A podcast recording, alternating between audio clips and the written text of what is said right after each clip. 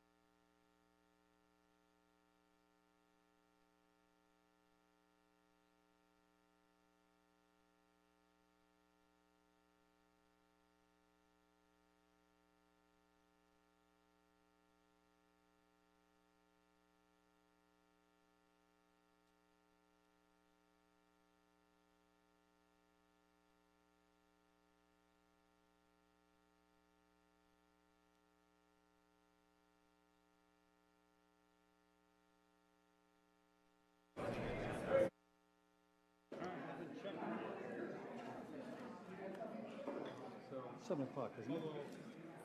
Commissioner Juarez ate his, he looks like he's healthy.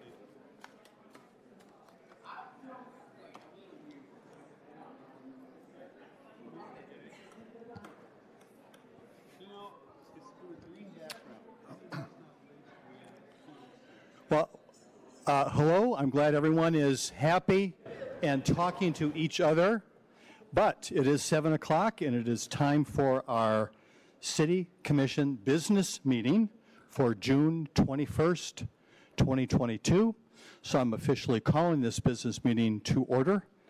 Uh, We'll ask our good clerk to please call the roll.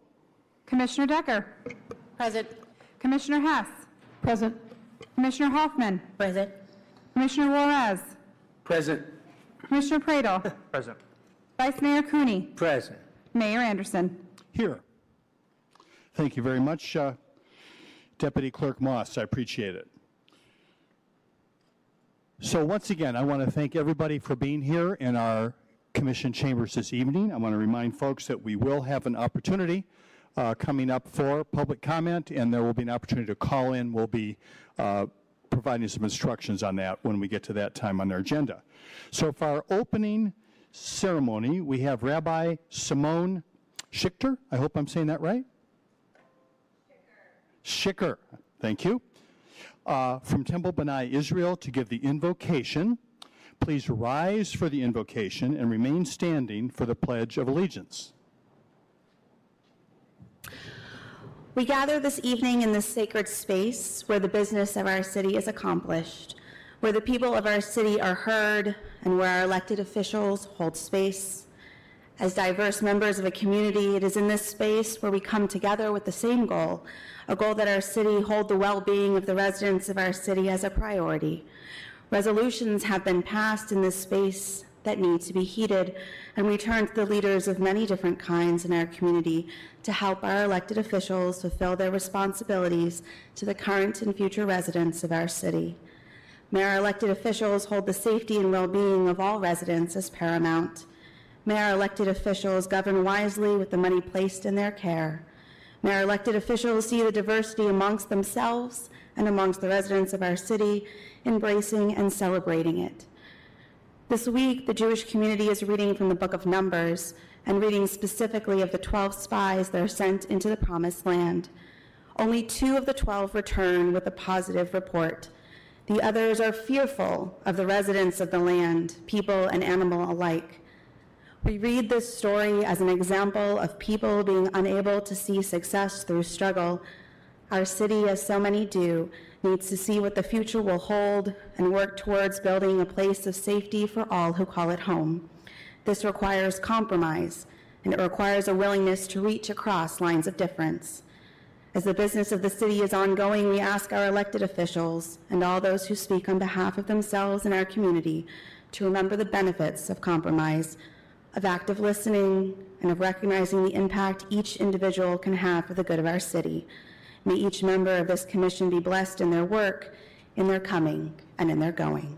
Thank you. Thank you. I pledge allegiance to the flag of the United States of America and to the republic For which it stands, one nation, under under God, indivisible, with liberty and justice for all.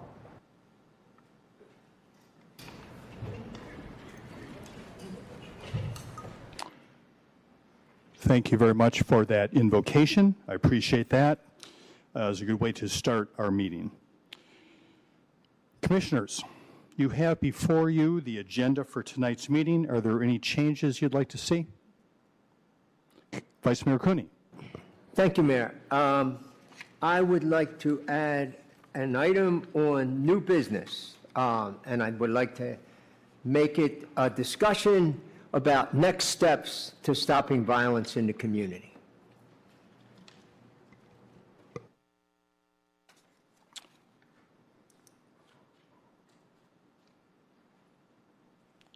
Thank you very much.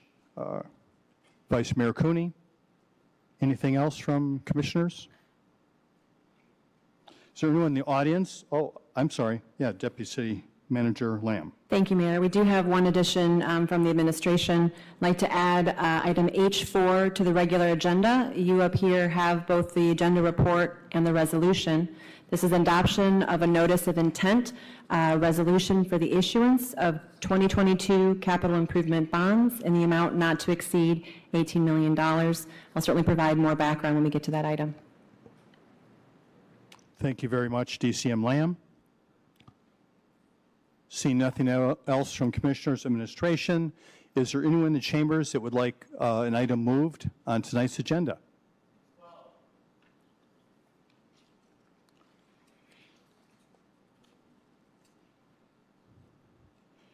So this is item uh,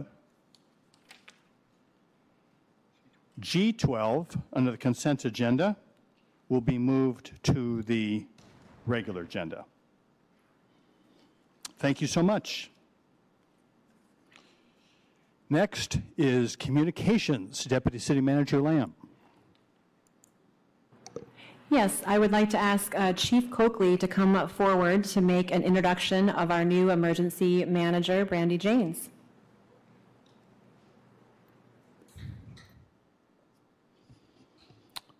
Welcome, Chief. Good evening, leadership. Thank you, Mayor, DCM Lam. Vice Mayor, Commissioners, I have good communications for you tonight. I'd like to introduce our Emergency Preparedness and Research Resource Manager, Brandy Janes. Community, Ms. James brings with her 23 years of experience of emer- emergency preparedness to this position. Brandy was born in Michigan, but has lived in South Louisiana most of her life. She recently moved to Kalamazoo from Baton Rouge area to accept this position. She enjoys reading, hiking, observing arts in her free time. We are excited as the city of Kalamazoo, public safety, and as the leadership knows, this, this position has been critical to the infrastructure of our city. We're excited to have Ms. James aboard. And with that, I'll let her speak on her experience. Ms. James. Good evening. Um, as he said, my name is Brandy Janes. Um, I originally am from Michigan, but I have lived in South Louisiana for the last 40 years. Um, I began working with Louisiana State Police in 1999, and uh, the last six years of which, I was there 11 years, but the last, last six years of which were in counterterrorism intelligence. Uh, I then went to work for the Governor's Office of Homeland Security and Emergency Preparedness. Again, I was counterterrorism, uh, where we did threat assessments, risk assessments, uh, those sort of things. And then in 2012, I was offered the position of Deputy Director of the Livingston Parish Office of Homeland Security and Emergency Preparedness. Uh, for those of you that don't know, uh, Louisiana has parishes where the rest of the country has counties. So it was at the county level. And um, in, I believe, 2019, 2018 or 2019, I was given the role as director when the, my predecessor retired. And um, so I've been doing that until I uh, accepted this position here. I have worked almost every disaster that has affected Louisiana or South Louisiana, uh, the majority of, um, since 1999. Uh, that includes the breakup of the Space Shuttle Columbia, where we had to go out and find the pieces and put all of that together. Um, I worked Katrina, and uh, just in my time in Livingston Parish, we had two major floods in 2016 where 75 to, no, I'm sorry, 85 to 90% of the entire parish flooded. So I have experience with that. And um, multiple, I can't even, I can't even describe how many hurricanes we've, we've worked. Um, in my last year there, we had five hurricanes come straight at us back to back, and it was maybe a week down in between, two weeks maybe. So um, that's the experience I come with. As uh, the chief said, it's very important for um, cities and towns to have an emergency manager. Uh, everybody knows that disasters start locally and then progress from there. And so it's best to, to have as many resources and plans in place at the local level. And so those are some of my first um, tasks for myself is to go out and build relationships with um, other local agencies, state agencies, um, federal agencies, as well as community organizations um, and volunteer organizations so that we can all work together to serve this community the best that we can. And um, I plan on putting together a committee to do an emergency operation plan for the city of Kalamazoo. And uh, once we get there, we'll, we'll also create lists of resources that we have, that the county can provide for us, and that we would also need to go to the state for. And so those, those are my plans for my first probably 90 days. And so thank you. Are there any questions? Questions, commissioners? No, no question, just welcome. Thank you very Thank much. Thank you for being here. Yes. Yes, everyone's been very nice. So, yeah, I appreciate, uh, Chief, that we have uh, been able to uh, have the opportunity to have expertise like this here at the city level. It's so important. I appreciate your focus on that very, very much. Can't tell you how much. The interesting job of emergency planning is the idea of planning for things that you hope will never happen. So uh, that that means that uh, you have to be very intentional and very focused, and at, at the same time, uh, success uh, ultimately is hopefully being prepared, but but not having uh, disastrous situations happen. So I appreciate your effort and work and this addition to our department. Anything else, Deputy City Manager Lam? Just also wanted to extend a welcome. I had a chance to meet uh, Brandy during the interview process. I think I've been sleeping more soundly ever since. Uh, I'm so excited about you joining the team and so excited to see what you do with public safety. So welcome. All right, thank you. Thank you very much. Welcome. right. Thank you, Chief. Thank you, Mayor. So now is the opportunity for general public comments. So speakers will each have three minutes for their comments. Uh, Please, uh, we will start with folks who are here in the chambers. Please state your name, whether you live in the city. You'll have an opportunity to sign in at the sign-in sheet as well. But I just want to make sure that folks know that once people in the chamber have spoken, there will be an opportunity to provide comments via calling in. That's being managed by our Deputy City Manager Chamberlain. The number that you should call is 888 382 9 556. And you can start calling that number now if you would like. Uh, Now, is there anyone in the audience who would like to make a comment or in the chambers this evening?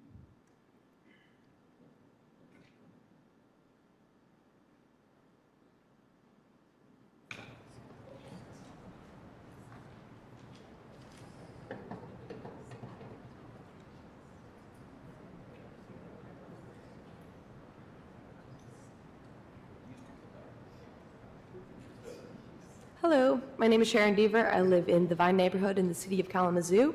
I just wanted to quickly mention that I hope the public is aware, but if they are not, um, we are volunteers for Rank MI Vote are attempting to have that on the ballot for November. Um, there are volunteers that are ev- every week are at the farmers market, so I hope that if citizens are interested, they can go and talk to people that are interested in, um, that know more about that. And you can also look up information at Rank MI Vote um, with MI for Michigan in there.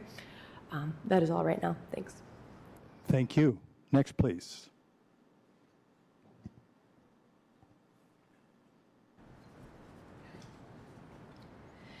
I am Jane Fisher Lang, live on South Burdick, and have been visiting Asylum Lake at the Winchell Road entrance since 1985. Until now, because parking is no longer allowed. This whole disaster would not have happened if someone in city planning was a bird watcher, or if anyone who actually uses and values the entrance to this habitat were allowed in, in on the process. Kalamazoo's own chapter of the Audubon Society has hosted birding trips to Asylum Lake from the Winchell entrance. Cornell University sponsors a massive website that chronicles citizen bird sightings for the university's research. Asylum Lake is listed as a birding hotspot. When I ran into other birders during spring migration and they shared their Asylum Lake sightings, I asked where they parked. Out came the frustration over what the city had done. Most had to park inside the Shelter Point neighborhood, and no one understood the change. Those of us who've been coming to Asylum Lake for decades place the value of the Winchell entrance here and the value of a bike path at this part of the street down here. It is the dead end of the street. There is little bike traffic, and they come only in warm months. Oakland Drive Winchell Neighborhood Association and Christina Anderson have it reversed. They give traffic calming as a reason. In my neighborhood on South Burdick, city planners took away street parking in the same way, telling us that the bike lane would slow traffic. Guess what? Those with speeding behavior only go faster, unimpeded by parked obstacles, and the turn lane is a passing lane for them. There have been horrible accidents since the bike lane was put in. The police cam in front of my house will tell you, don't take my word for it. If by traffic calming you mean others are not allowed to come to the area in the first place, how is that attitude an improvement for our city? How is it civic minded? Leaving out the people that don't agree with you in a survey is not valid data gathering. Asylum Lake is a feature that belongs to the larger community. What is the problem with allowing a few hikers and nature lovers to come into the Winchell neighborhood? The neighborhoods around Kleinstuck Preserve allow street parking without issue. Just because someone, something makes it into the master plan does not make it right. The number of people upset with this should tell you something. Banning parking at the Asylum Lake entrance at Winchell is not a good plan for so many of us. Any bird watcher, anyone who's actually been using this entrance peacefully.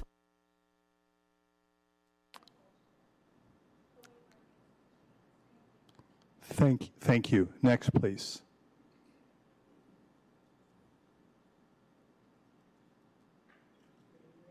Mark Hoffman, Aberdeen Drive, Winchell neighborhood. I am seeking your help in restoring parking at the Winchell Avenue neighborhood access point for the Asylum Lake Preserve. Bike lanes painted onto Winchell last fall included a parking prohibition along this dead-end stretch of the roadway where for decades, visitors of the preserve have enjoyed safe, all-season parking.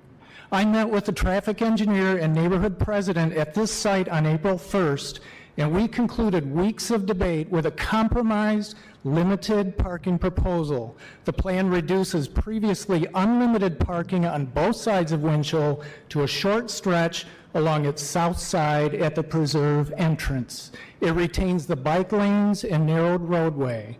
This, again, is a dead-end section of Winchell and not as busy as the main thoroughfare to the east.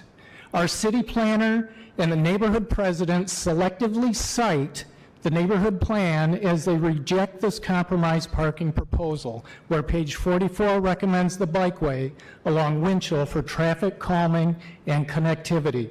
What they're not saying, page five of the plan emphasizes this neighborhood goal increase access to green space and parks. The plan also recognizes Western's Kleinstuck and Asylum Lake preserves as neighborhood parkland and seeks to support their continued use as public parkland, page 47. However, reducing accessibility to Asylum Lake's neighborhood entrance is truly contradictory. For neighborhood families, this means that if you don't have the privilege of living by the neighborhood entrance, you actually have to leave the neighborhood to get back to the preserve. Page 49 of the plan states the city's task, quote, work to make existing parks and passive recreational green spaces more accessible.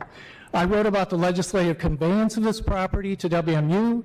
Robert and Jack Wellborn intended the surplus property to serve a regional community, and the legislation restricts the preserve for use as public park, recreation, or open space purposes. As a result, Asylum Lake is enjoyed year-round by countless visitors from all over. Logistically, if you live north to east of Winchell, this entrance is probably the most direct way to get to Asylum Lake. Yet the new parking prohibition discourages access for other city residents and runs counter to the vastly approved neighborhood plan. The April 8 compromise proposes restored limited parking and satisfies the ease in accessing the preserve at this location. It keeps the dead-end section of Winchell narrow for bikers and for calming traffic, and please help to move this plan forward. Thank you. Thank, thank you very much. Next, please. Cruiser. I live at 817 Boswell Lane, which is in the Arcadia neighborhood. I'm also co-chair of the asylum. I am here to express my dismay and shock at the city's planner and the city's refusal to reinstate limited on-street parking at the Winchell Avenue entrance for Asylum Lake Preserve. On April 8th of this year, the city's traffic engineer and the project manager for the Winchell Avenue Traffic Calming Project provided a proposal which, as mentioned before, was formulated based on meetings and conversations with the Oakland Drive Winchell Neighborhood Association and Asylum Lake Preservation Association for reinstating limited parking at the Winchell entrance for Asylum Lake. This limited parking area comprises 0.027% of the total length of Winchell Avenue and 0.0005% of the total area of the Oakland Drive neighborhood. While I completely support the actions to create safer streets and the use of non-motorized transportation, there are times when unintended negative consequences occur from good intentions. Today you are deciding if the city should adopt a community sustainability plan. One of the main goals of this plan is to take positive actions to create a more resilient and sustainable Kalamazoo.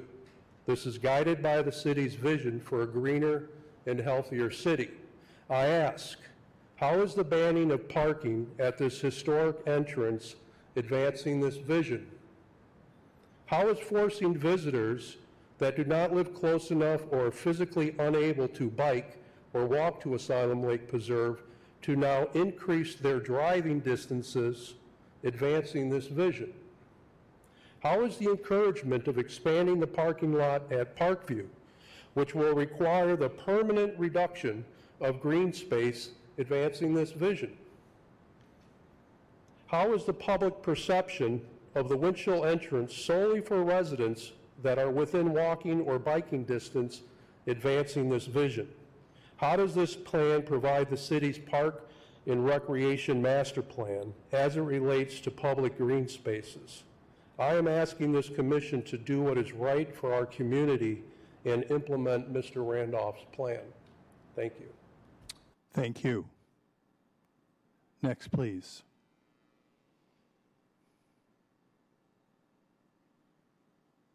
Lori Holmes. I live at uh, 2417 High Point Drive, adjacent to the preserve entrance in question. Uh, First, I want to acknowledge that there is wide support in the community for restoring parking with the compromise po- proposal made by the city engineer. Many people here are supporting the excellent community sustainability plan, but there are also those who've come to express support for the parking restoration. Um, I'm going to ask for a show of hands of people who are just here to support the parking reinstatement, but please don't make any noise because I only have three minutes to make my point. On the Asylum Lake Preservation website, or hey, Facebook, there are 90 supporting likes, 93 this afternoon, many statements of support, and these are copies of emails that have been sent to us by people who cannot be here tonight but wanted to express their support. Arguments for the parking restriction have been made on several incorrect assumptions. One is that this parking will cause speeding traffic to increase down Winchell. It will not. In addition, the letter from the city planner stated that the entrance, quote, is a minor entrance geared toward those living in close proximity. This is simply not true. My neighbors and I have watched the entrance for years, and we can tell you that the parking, before the parking ban, there was a steady stream of cars parked there, of people who lived in the city of Kalamazoo. Many of our respondents have indicated that they have depended on this entrance for years. So who are these city residents? Little kids who love to run down the path to the creek, adults who can't walk very far and aren't very spry anymore. These people don't deserve to have to drive miles around the preserve and then walk down the paths from the parking lots. The message from the neighborhood, rubbed in by the $20 parking fees given out by the city, fines given out by the city, is we don't want you here. It's too much trouble to change our neighborhood plan so that the rest of the city can access the preserve. One last point. We hope that you will not just sit here and listen to our pleas tonight, and then they'll get lost again in the in, inward world of the city. Please put into action tonight a process for the restoration of parking. The situation's gone on for months, and it's giving city residents a message that surely you don't want to continue. Do something to correct it right now, please. Thank you. Next, please.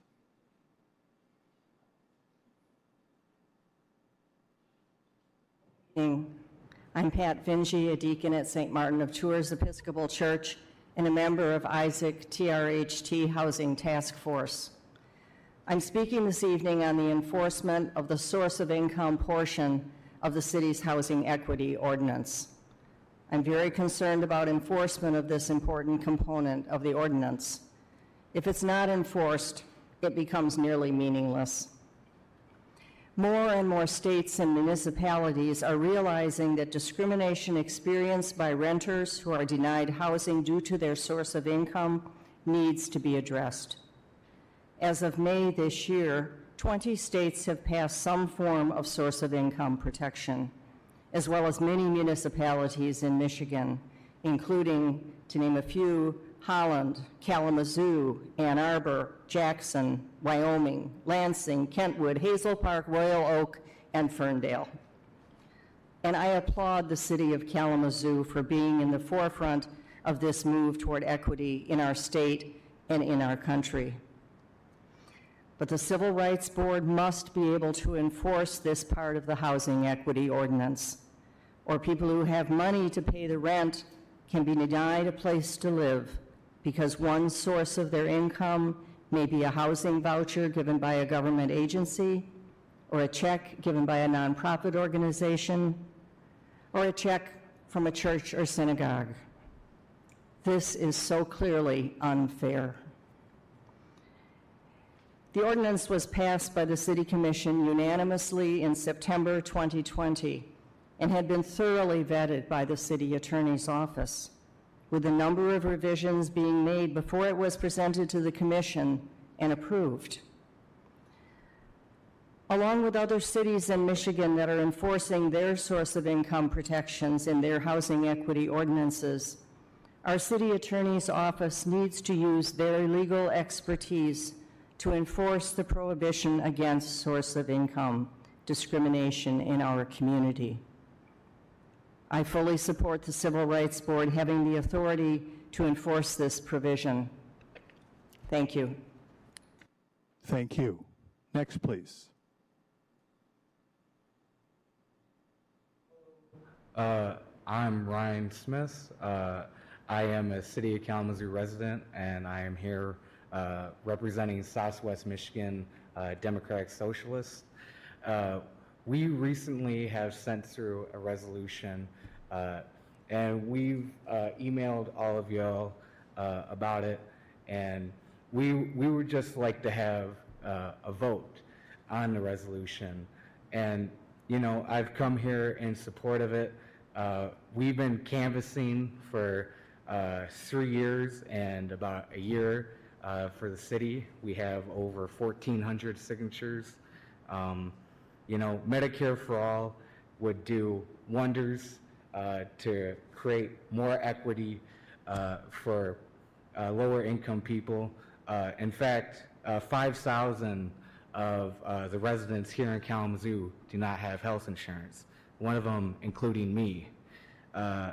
It is quite serious that I cannot, uh, to even think about going to a doctor is, uh, you know, uh, chance of going under, you know, and I, I think it's wrong. Um, and I often deal with a lot of the homeless population, and they often do not get adequate health uh, uh, coverage or looked at whatsoever. Like when these people, uh, they're often just thrown in jail after the police are done with them and then take them out, and they have no options, you know. Uh, when I when I go out and feed them, you know, it's almost uh, it's it's pretty sad uh, when the, these people just need basic health uh, benefits, you know, that would uh, be beneficial just by uh, being able to go see a doctor is pretty absurd. And I think the city of Kalamazoo should show their support for anything that could bring uh, health care to people that need it. Thanks. That's all I got. Thank you. Next, please.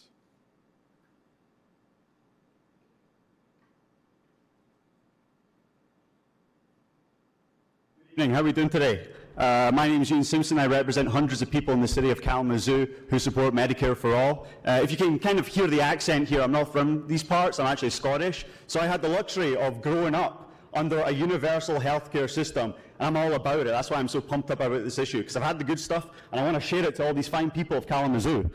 So, you know, when I moved to the States, one of the biggest culture shocks, culture shocks for me, was the fact that the land of the free did not have basic health care covered.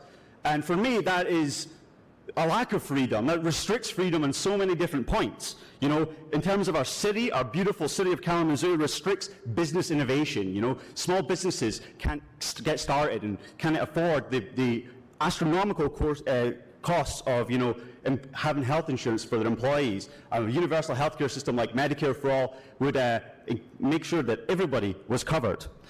It also, you know, makes women and men uh, reliant on terrible relationships. A lot of women and men and children are stuck in terrible home situations because they're reliant on um, the health insurance that one of the partners have. Medicare for All will give freedom to hundreds and thousands of women and men in abusive relationships across the United States. And of course, the main thing, the current health system doesn't allow us to have fun. I can't go and uh, jump on a skateboard because if I break my leg, well, that's me in debt for the rest of my life. And that's just no fun. A recent study showed that the US could have saved 330,000 lives from COVID with universal health care. In my opinion, that is 330,000 people were killed by the current healthcare system. Medical debt is out of control. In the past five years, more than half of US adults report that they've gone into debt because of medical or dental bills. A quarter of adults with healthcare debt owe more than $5,000, and about one in five with any amount of debt said that they don't ever expect to pay it off. And I'm sure there's some people behind me who are never ever going to pay off their medical debt. I don't have to remind you guys that the poverty rate in Kalamazoo is about 27.5%. That's a shocking number. And how much of that poverty could be alleviated by eradicating medical debt and that fear of, uh, of going into medical debt? You might be wondering, how is this a city issue? We're just little city commissioners and a little mayor. Well, you know, the current system is draining funds and life from our beautiful community. And as the representatives of the city of Kalamazoo, voted by the people of Kalamazoo, the commission has a duty to support, even symbolically, this revolutionary legislation that would have a revolutionary effect on our, on our community. I hope that the uh, Medicare for All resolution that we've sent your guys' way many, many times uh, is voted on by the Commission in the future, and I'd love to see where you guys stand on this issue, and I'm sure the community would love to as well. Thank you.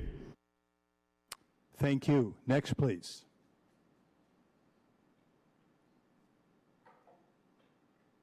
Greetings, Commissioners. My name is Bill Farmer. I live in Scotts Pavilion Township, which is not in the city, but I have direct experience and knowledge of the uh, struggles that the city goes through in providing health care to their employees and their retirees because I was the lead negotiator in successive collective bargaining agreements uh, representing the public works uh, employees, including the wastewater treatment plant those three contracts, most of our time was spent in regards to trying to deal with the how do we manipulate our health care? How do we study our health care proposals to save money? And we did that, and we did that successfully. But what it wound up is, bottom line is, the city paid more money for health care, and the employees uh, was beginning to share more and more of the portion of paying for health care through premiums. Well, uh, the news is with Medicare for All, and we hope you pass this and move this forward, the Medicare for All legislation would take care of that. Um, employees would save thousands of dollars every year. They would not have to pay for premiums, co-pays, or deductibles.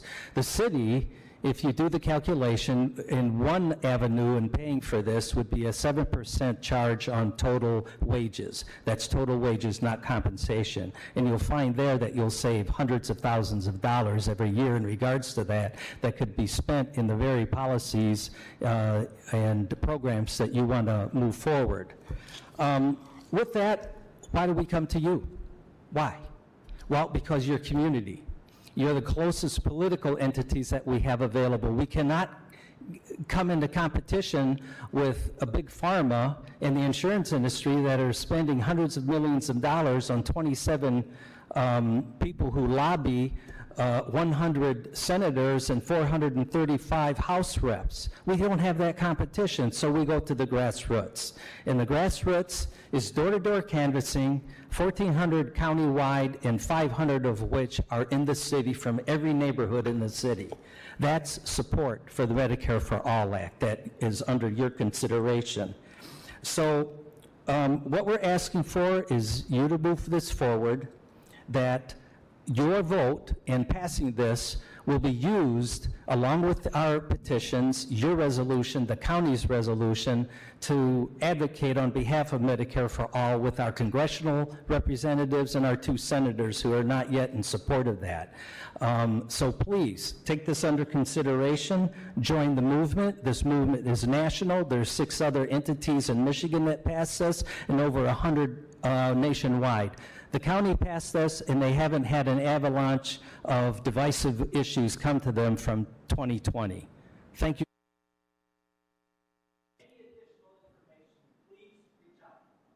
Thank you very much. Next, please.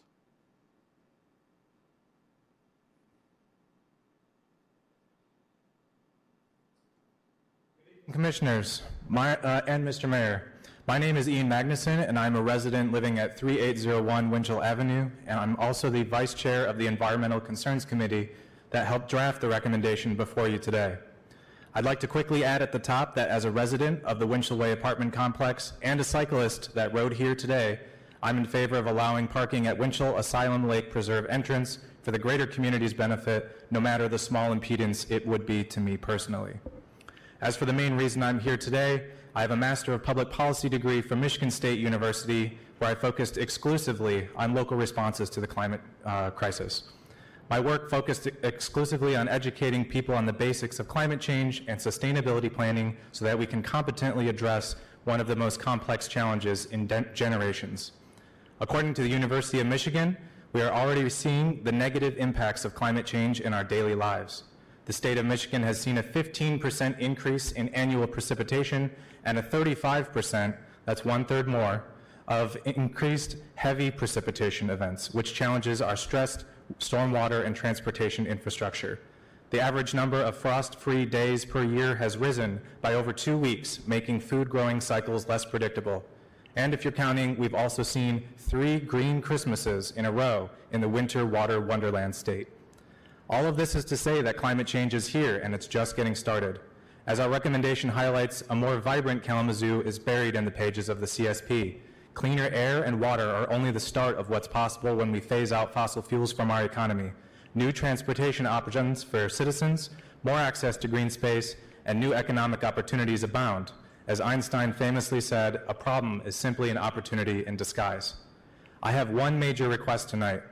The plan's current design, requiring a working group captained by a new staff member with no authority to act alone, is simply not good enough. In fact, the plan has us only just missing climate catastrophe with a net zero carbon emissions goal by 2050. As evidenced by the recent departure of former Director of Diversity, Equity, and Inclusion, Dorla Bonner, Wicked challenges like racial equity and climate challenge require sustained attention by people with decision-making capacity. If we fall behind at any point in this plan, we risk sowing entirely avoidable disasters upon ourselves and generations to come.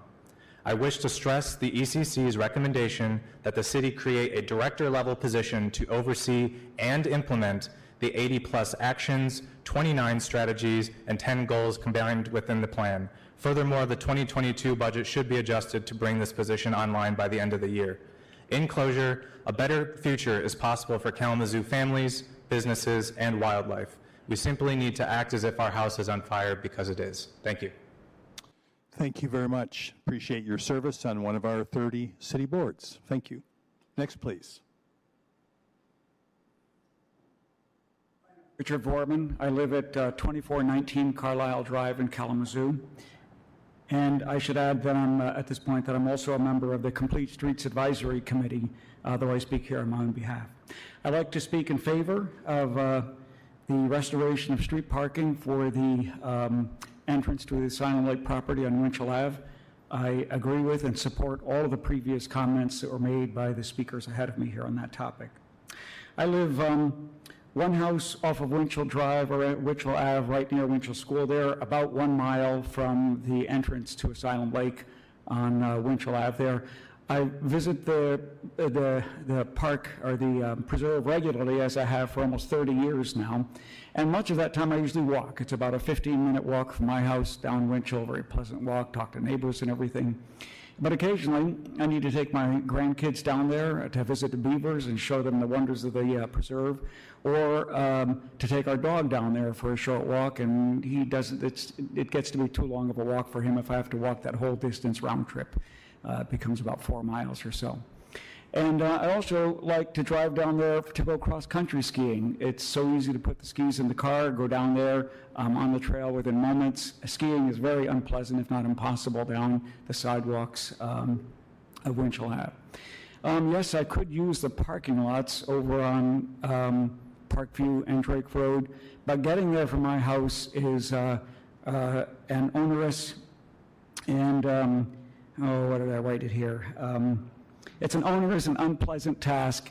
It takes some period of time to get there, and uh, and that driving, whether I have to get to the one on uh, Drake Road or not, you're dealing with a lot of traffic in between there and everything.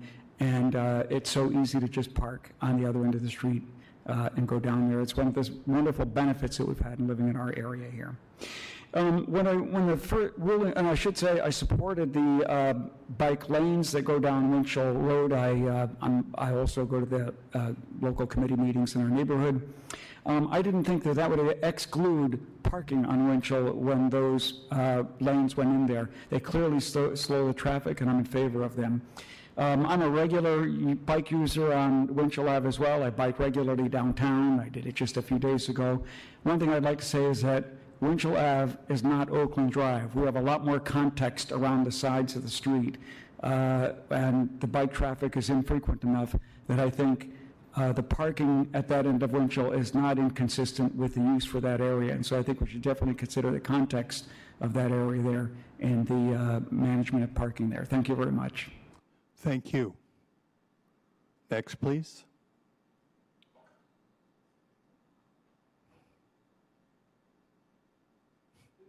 My name is Aaron Wright. I live at 1905 Schuyler Drive in Kalamazoo. I am uh, the current chair of the Environmental Concerns Committee for the City of Kalamazoo, and I could not be more delighted to be here tonight um, to share with you uh, some of the ECC's recommendation uh, regarding the Community Sustainability Plan.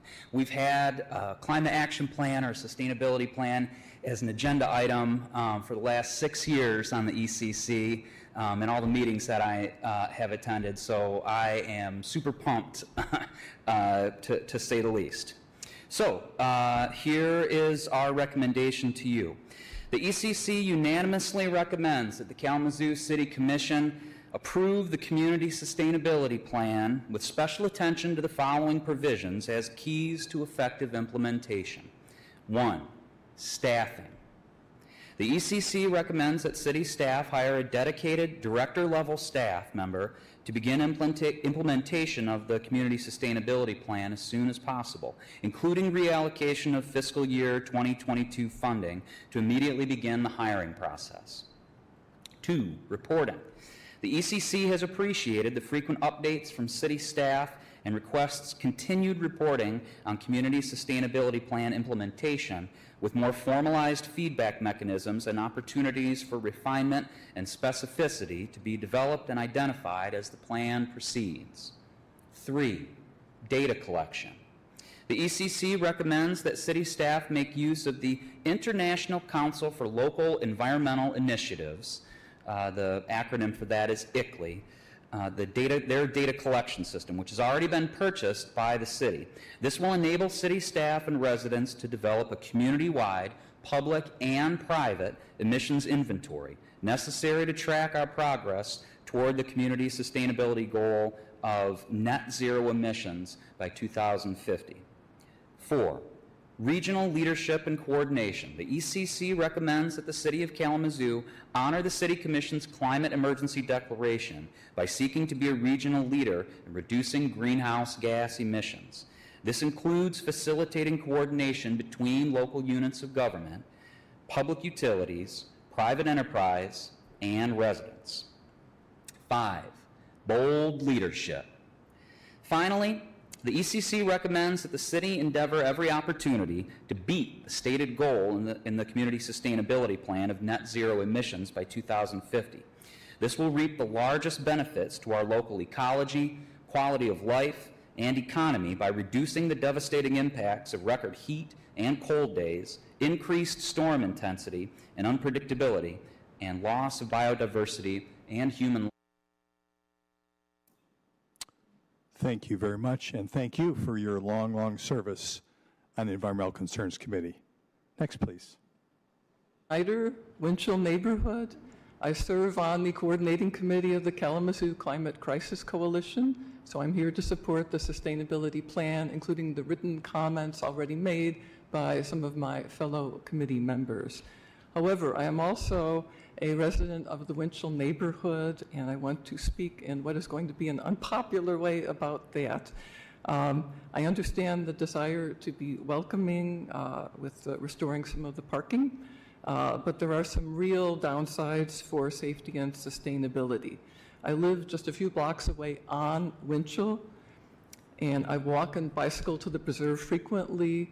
I'm actually a bird watcher. I'm joining the Audubon Society board on July 1st. Um, and I'm also a long-time commuter cyclist, uh, and during certain times of day, there really is quite a lot of traffic there. Not surprising because it's right next to a large apartment complex. So the situation is problematic, especially because there is no sidewalk in the vicinity. The bike lane is relatively narrow, but it has to serve both pedestrians and bicyclists. Uh, this adds to the risk uh, when you've got people parallel parking there too.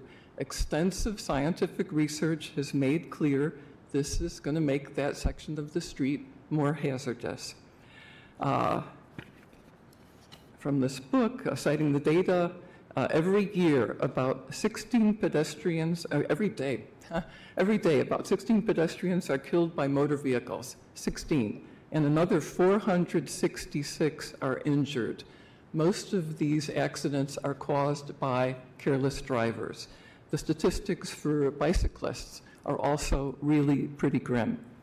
Uh, recently, when I was bicycling in that area uh, where there's no sidewalk, right by the entrance to the preserve, uh, two people were walking in the bike lane on my side, so I had to swerve out into the car lane, and there was a car coming from Winchell Way apartment complex behind me. I had to rely on that person to be paying attention, not to hit me, and to swerve into the other car lane, and this was without parked cars along that side. Uh, I'm sorry, it really does increase the risk. Recently, I also saw a mom with two little kids who had bicycled to that entrance of the preserve, and we're going to be bicycling back along that stretch without a sidewalk. And I hate to think of them facing a dicey situation where, you know, drivers sometimes are careless. So there's also the issue of sustainability. We need to be encouraging bicycling to things like the Oakwood Plaza there by the Winchell Way residents, taking, uh, um, leave, Thank you very much. Next, please. My name is Wendy Denning. I live in the Winchell neighborhood, and I too am a bicyclist. I'm disgruntled by the removal of parking at the Winchell Avenue Asylum Lake Preserve entrance. I support its reinstatement. I am grateful for the Winchell neighborhood plan, and I do support traffic calming. I frequently take my young grandchildren to Asylum Lake Preserve. We like to explore the stream at the spillway. With parking spaces removed at the Winchell Avenue entrance, parking spaces that have been there for at least 40 years, it's not possible to get my young grandchildren to our favorite Asylum Lake Preserve place. Yes, I could park at Draker Parkview, but those two areas are a long way from the spillway, too far to walk with young children in tow. Winchell Avenue is a dead-end street. The Winchell Avenue entrance to Asylum Lake Preserve is 581 feet from the end of Winchell Avenue. Going west from the entrance to Asylum Lake Preserve are five houses and the Winchell Way Apartments. Winchell Way Apartments have 168 rental units. Together, they provide housing for approximately 350 people. The vehicle traffic there is minimal. If parking were reinstated at the Winchell Avenue entrance to Asylum Lake Preserve, it would not affect the entire Winchell neighborhood. The Winchell Neighborhood Plan objects to parking at Asylum Lake Preserve entrance due to it being a safety hazard for bicyclists from the five homes and the Winchell Way apartments, approximately 350 people. How many of them actually ride bikes down Winchell? Maybe 10%, maybe one, if that. Those four to 35 bicyclists have available to them not one, but two bike lanes on either side of Winchell for the 581 feet between their residences and where the parking should be reinstated at the Winchell Avenue entrance to Asylum Lake Preserve. I posit that 4 to 35 bicyclists can safely utilize one bike lane for 581 feet. Thus, I support the reinstatement of parking at the Winchell entrance to the Asylum Lake Preserve. Since I've got 23 seconds, I want to ask again, how many of us are here tonight in support of reinstatement of the parking? Lots. This is an important issue for us. Thank you. Thank you. Next, please. And everyone, my name is Kathy Faison. I actually live in Township, but I work in Kalamazoo in the city. Um, I work for Isaac as far as the Housing Task Force, GVP, GVI, anything that has to do with the betterment of this community, I'm invested. Um, we all know the research plan and everything that was implemented as far as getting this fair housing ordinance passed. What we're also forgetting is the heart and soul that was put into this housing ordinance and why it was passed. I also lifted up before at the last commission meeting about me being out there in the streets, canvassing, talking to people, getting the community aware of the ordinance and what it entailed. But the one thing I didn't lift up that I want you to know is the relationships that I built with people, to be able to hear the stories, the struggles, the obstacles. And this is the reason this ordinance was implemented. And so when we start building relationship with peoples, I'm always go back to the closest people to the solution are those closest to the problem. So when we start building relationship with people, the city commission, you took this ordinance in. You felt you need, knew what this city needed. Now we're asking you to help make sure that this city ordinance is enforced, all parts of it. We're looking for inclusiveness. We don't want it to be to where we're continually being separated. We don't want the redlining. We don't want to be separated by race nor class. We want inclusiveness where everyone can live together. Everyone has a right, a human right, to fair housing. And that's the one thing that we're asking is to make sure, because we didn't take the time to do this for the city for nothing.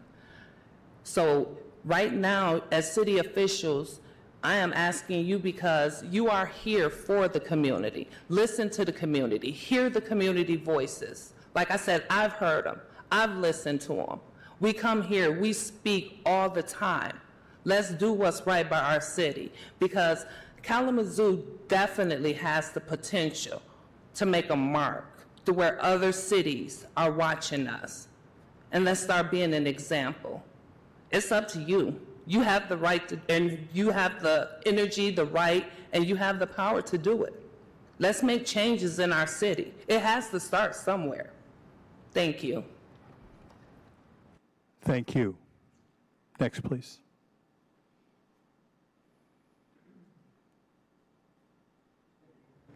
Thank you, Commission. Thank you, Commission, for your time this evening. My name is Peter Kushner, and I'm speaking by, on behalf of the Oakland Drive Winchell Neighborhood Association Board as its president. I'm assuming you have received, read, and considered the city planner's correspondence and our association board's rationale regarding this parking issue. So I will not review it again here, except to reiterate that our board is focused on the big picture for our neighborhood and how each small decision can and will affect our neighborhood plan. My point today is to look at the true meaning behind our many city plans, including, of course, our seven neighborhood plans. You gave each neighborhood a wonderful opportunity to have a direct voice in what happens within it and to determine the goals and the actions to make those changes happen. The master plan states neighborhood plans will allow residents to focus on issues important to their neighborhood. What the vast majority of our neighbors told us was that their highest priority issues were traffic calming and increasing our safe, non-motorized networks. I acknowledge the comments made here today, but I'm here to represent the over two years of hard work by our board and our 1,600 household neighborhood residents. We talked with and surveyed many hundreds of our neighbors, had over 50 people serving on five committees, and worked with city staff from start to finish to identify and prioritize both our issues and the action plans to address them, which you included in the master plan in 2020. You have given our neighborhoods this opportunity and responsibility to speak for and act on behalf of our respective neighborhoods. Of course, we know and understand every person will not agree with every decision that is made or action implemented. But our ultimate neighborhood plan goal is to create a safer, greener, more user-friendly and inclusive neighborhood that connects us to each other and the rest of the city to us. This bike lane is a first but important step in implementing our full neighborhood plan. We believe the main responsibility of our board is to serve the greater goals of the neighborhood as, as identified through our neighborhood plan. Our board's ask today is simply that you support our efforts and that of city staff to implement the stated goals and actions of our and every other neighborhood's plan. What precedent might this set if we fail to act on our well-researched and thought-out plans each time a small minority decides that the plan somehow doesn't work for them? I'm reminded of a quote, a plan without action is nothing more than a speech. Please support our neighborhood associations and our approved neighborhood plans so they don't just become well-meaning speeches. Thank you. I appreciate the work you do for our city. And please excuse me for walking out as I have a previous. Thank you very much. Next, please. My name is Charlae Davis, and I live in Kalamazoo, and I am the executive director of ISAAC. Good evening to our mayor and to our vice mayor, to our city commissioners and city staff.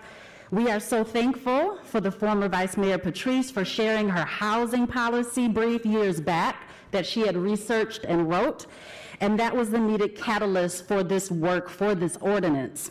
This was a partnership under her leadership with the City of Kalamazoo, TRHT, Fair Housing, MDCR, and ISAAC. Thank you to the City Commission for unanimously passing the Housing Equity Ordinance with a Civil Rights Board to include source of income. We must continue to humanize the systemic work. ISAAC led culturally competent listening sessions, and we're able to do so thanks to Elder Dorla Bonner, the former DEI director in the city of Kalamazoo. The beloved community members who we sat with and we talked to and we listened to, they were mothers, they were fathers, they were brothers, they were sisters, they were grandmothers, they were grandfathers. Who had different abilities that impacted housing, who had past convictions years ago that still impacted housing, who worked hard, even two or three jobs, but still could not find housing, who mentioned they were treated like nothing when looking for housing who were left who had left unhealthy relationships and or had had evictions. Thus it was hard finding housing whose health concerns impacted their housing. There were children and grandbabies at our focus groups with their family members coloring right next to us and playing as we talked. Through the rightful tears and the anger and the urgency and the truth and the sadness and recounting of painful experiences Thank you to all the group participants, listening session participants, for their courage to share their story. There was a wonderful African American gentleman who stood in the door when we had reached capacity, and he said, Please, please let me in this room. He said, I need to be in this room. I need to be here. And we let him in that room. And I have to say, sir, thank you for knowing that your voice held power because it did and we are seeing the changes because of their voices. So now we must do that all that we can do to ensure that this that there is an enforcement arm to include source of income with reporting, also with transparency, accountability, and inclusion of its committed board members. The Civil Rights Board connected to the Housing Equity Ordinance helps us move toward the beloved community by addressing these systemic problems. Thank you again, Commission. Thank you very much. Next, please. Tom Holmes from High Point Drive, and I try and take as little time as I can. You have a lot of very weighty and important issues that you're thinking about and carrying, and I really appreciate the work that you folks do. I just wanted to clarify something that uh, Pete Kushner said. You know, I think it's important that we have these neighborhood plans like any plan, once it gets implemented, you find out, oh, we weren't thinking about that. When people were asked, do you want bike lanes? They weren't asked if that means we're going to lose the parking on Winchell for Asylum Lake. That wasn't part of the survey.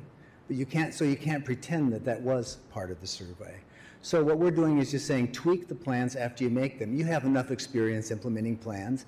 You know that the plan is put out there.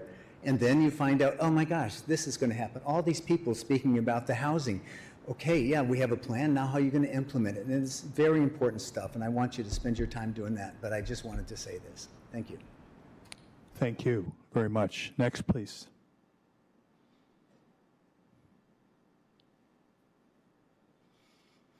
Mr. Mayor, Commissioners, uh, my name is Steve Glista. I'm a resident of the Westnedge Hill neighborhood, and I'm here to talk about the Winchell bike lanes. Uh, I'm not going to take a position for or against parking.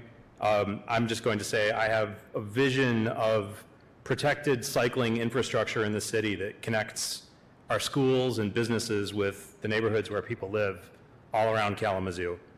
And I believe that we have an obligation as leaders in our community to provide safe infrastructure for everyone who is going to use that infrastructure in our city.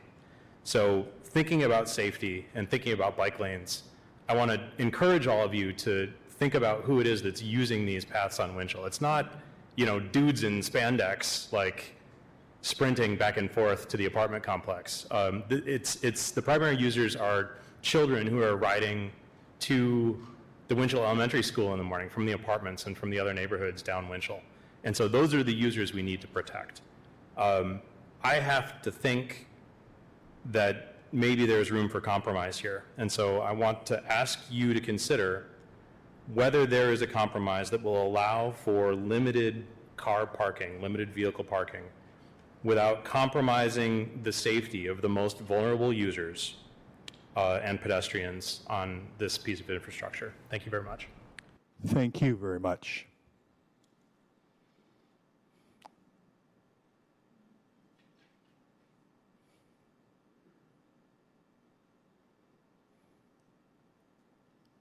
Hey, my name is Ben Stanley. I live in the city. I say let's ban all cars in the entire city of Kalamazoo. Electric bikes are really popular. I think they're really cool. I like biking. We've had several tragic bike accidents in the city of Kalamazoo in recent years. I don't know. I think that's pretty. I think it's okay. Change is hard. People want to drive. It's convenient. But I've been biking out to South Haven and my legs are in great shape. Um, community gardens.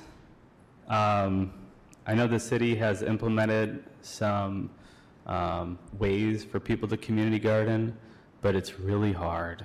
It's not easy. I got like a 95 page form that I could fill out, and I just threw it away. It's not worth it. I'll just plant it in my garden, in my yard. Oh, that reminds me.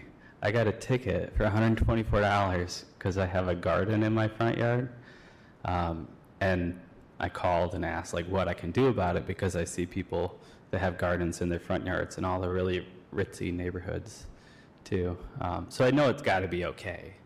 Um, and um,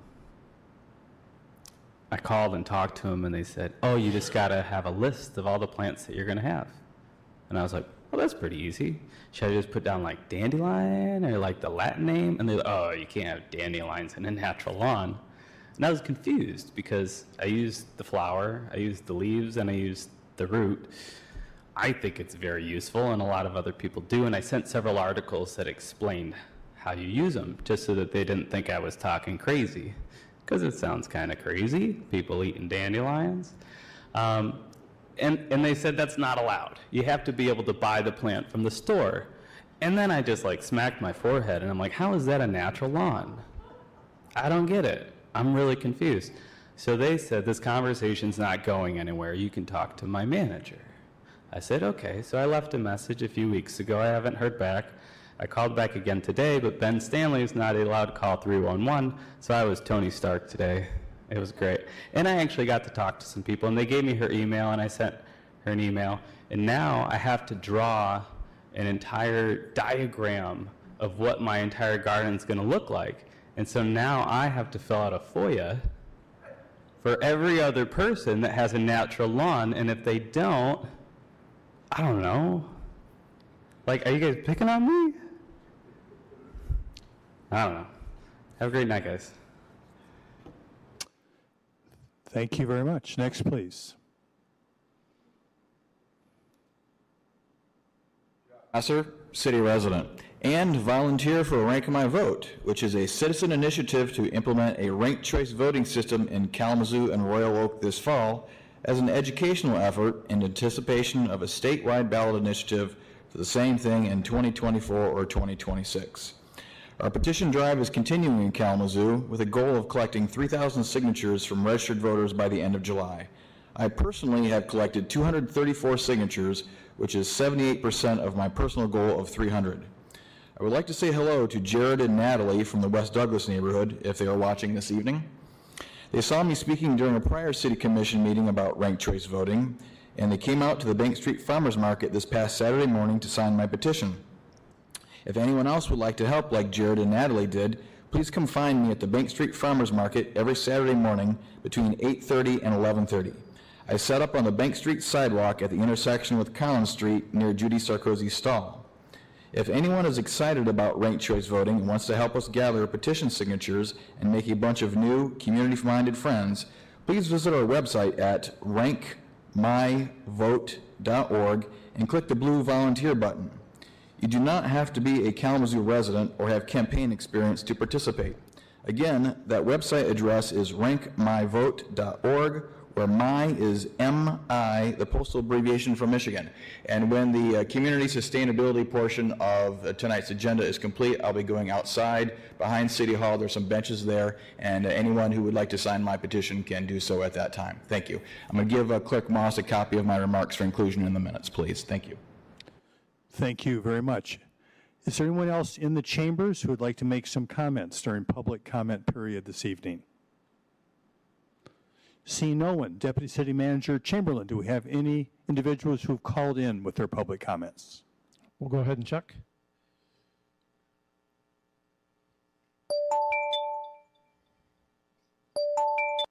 Okay, call ahead and check. ending in 5179. Go ahead, you're with the city commission. Good evening. Thank you for all the careful listening you do. Go ahead, you're with the city commission. Hello, can you hear me? Thank you. Yes, you're live. Go ahead right now. This is Toby Hanna-Davies from the ISAAC and TRHT Housing Task Force, and I live in the city. Did you see the recent story in Second Wave Media about Miss Kathy White and how often her grown children, grandchildren, and great grandchildren needed to stay with her, sleeping on her floor? That's a story of what it's like for many more families in our community. Families who are constantly at risk of losing their housing because their low paid work can't cover an unexpected expense.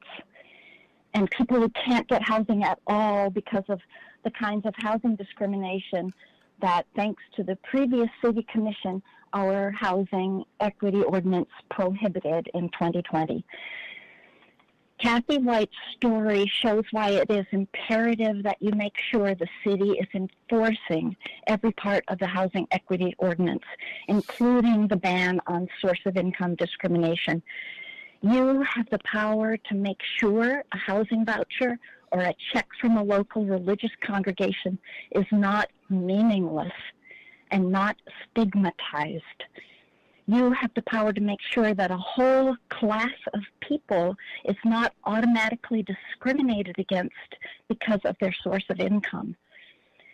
You have the power to require property owners to give people applying for apartment a chance to explain their situation and tell how they can show that they are good tenants.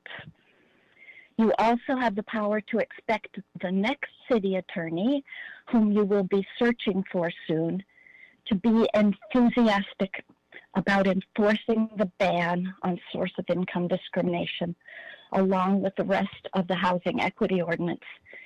and to be enthusiastic about giving the Civil Rights Board its rightful role in enforcement.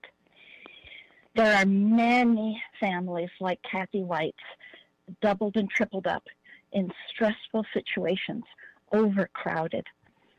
You have the power to make a big difference for many of them by making sure the city enforces the housing equity ordinance.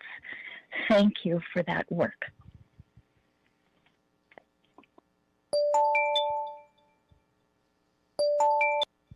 The housing equity Hi, ordinance. caller ending in 7472. Go ahead, you're with the city commission. Yes, hello, my name is Joe Byers. I'm a city resident and a nurse. I'm calling, I'm speaking tonight to you tonight requesting you move the resolution in support of Medicare for All Act and vote for its passage. This legislation addresses many social justice issues. It must be looked upon as addressing not only equality but also equity. The numbers expressed below are approximate, the issues are not. 76,000 people, including family members, reside in the city of Kalamazoo. 7,000, 70,000 have, have health insurance. 50,000 have private health insurance. Of those people with private health insurance, almost 30,000 Kalamazoo residents are covered by employer-provided health insurance.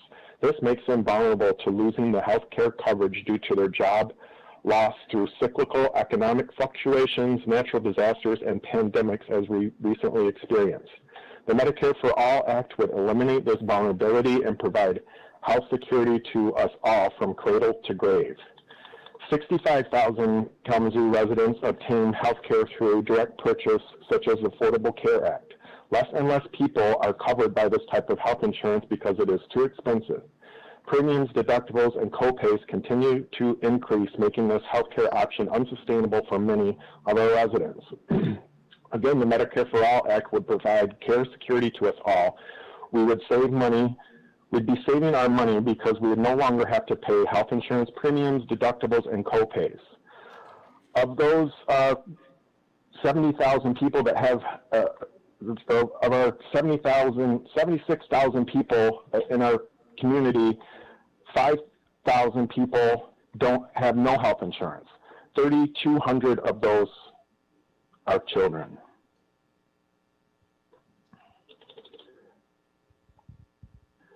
Uh, Kalamazoo City pays $14 million annually for health care as part of 2019. These costs will be greatly reduced by this legislation by, in part, eliminating the need for to budget or post-retirement health care benefits, eliminates the need to spend time and money negotiating union and association health care benefits, reduces general liability and work, workers' comp costs.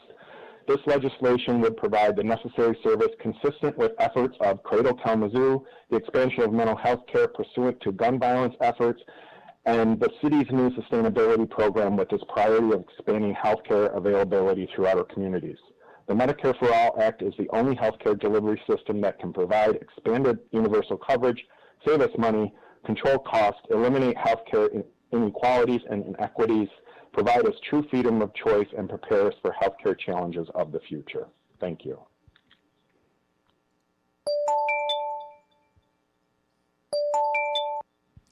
Hi, caller ending in 3018. Go ahead with the Kalamazoo City Commission.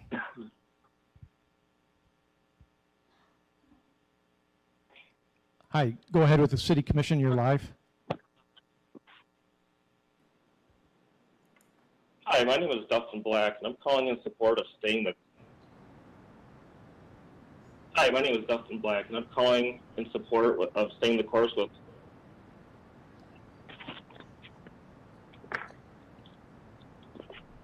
I'm calling in support of staying the course with regarding the Winchell Avenue bike lane, specifically near the Asylum Lake entrance.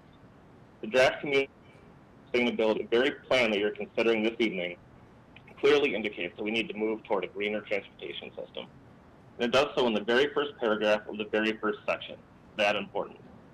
Not only that, but the Winchell Avenue bike lanes are specifically called out in the Oakland Drive Winchell Neighborhood Plan as the top priority location for following motor vehicle impact, improving mobility options for those who walk. This is why it's so frustrating to hear people coming out against these bike lanes today because they're slightly inconvenienced. You'll note that everyone who has spoken in opposition today lives in the Winchell neighborhood. And when people say certain things, make sense in general, but not in this one specific case, because this case is somehow different, especially when they don't like it, think that they're just saying this, because they're also there's too. Well, there's a term for this. It's called NIMBY. It's backyard. What they're saying is that greener transportation is good unless it affects me or my parking or my convenience. Well, I'm sorry, but that's not good enough. The is literally collapsing around us. And I keep hearing people driven this entrance, while that's true, atmospheric carbon dioxide concentration has also skyrocketed during that time. It's beyond change. In fact, a 2010 study found that the forest tree composition Asylum Lake is shifting due to climate change. So those birds that everyone's going there to see be there in a few years. It's no longer a question of debate, it's a question of consequences. We truly, our natural species, start making better choices about how we get around and how we access them, or the Asylum Lake Preserve that we know and love today may not be generations to share. And that's what this is really about, in my opinion, in the future. It's not about using the, who's using the bike lanes now. It's not about who's driving or parking there today. This is about our and the remnant that we're leaving. Is it too much to assume that if a person can hop a curb and make up a tall flight of stairs before hiking through a rural terrain with unapproved walking surfaces, that they can also find it within themselves to walk the 900 to the nearest legal parking? That's all it is. The nearest public legally allows parking of your 900 feet. This is about the average width of uh, in Latin Film. Seems pretty doable to me. Last thing I want to say is that I applaud the City Commission for adopting the climate emergency resolution back in 2019, and I applaud the Commission for voting in favor of the CSP tonight. But it's not enough to just make plans. We must take action. We must implement these plans to the fullest if we're going to make change, and this includes giving up some conveniences. And for that, I also, Senator Anderson, the city staff making these steps necessary.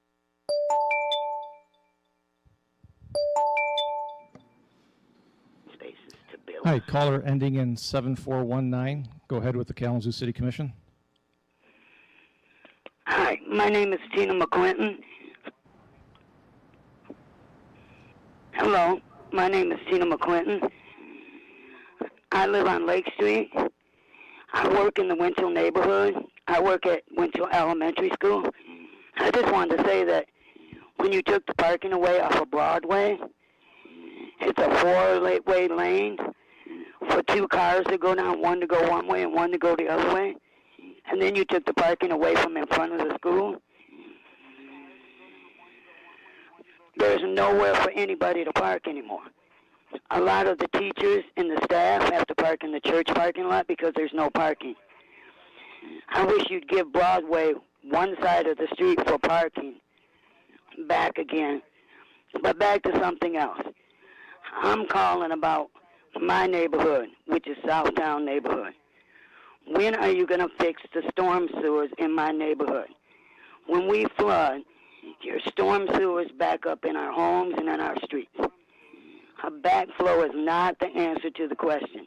You need to fix the infrastructure in our neighborhood. You won't accept our neighborhood. We, are, we should be the 23rd neighborhood, which you created it in 2015 but you won't let us speak on anything we want. You've been trying to take away our green space, the only one left in our neighborhood.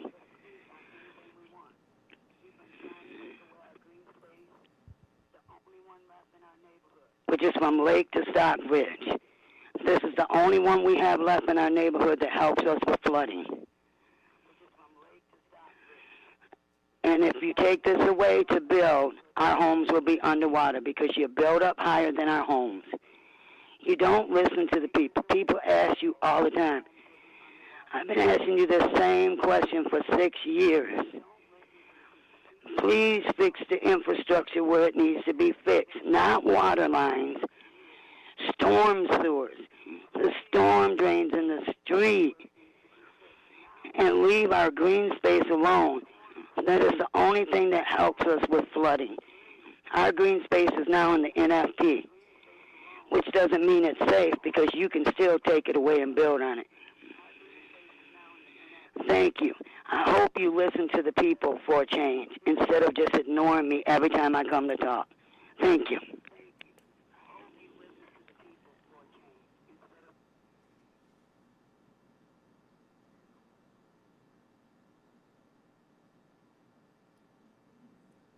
Mayor, that was the last call. Thank you very much for managing that, Deputy City Manager Chamberlain. And I want to thank everyone who took the time and made the effort to either attend the meeting uh, this evening, to provide your public comments, or to call in. I appreciate that very much. Next, we are on to our consent agenda for the evening. Deputy City Manager Lam.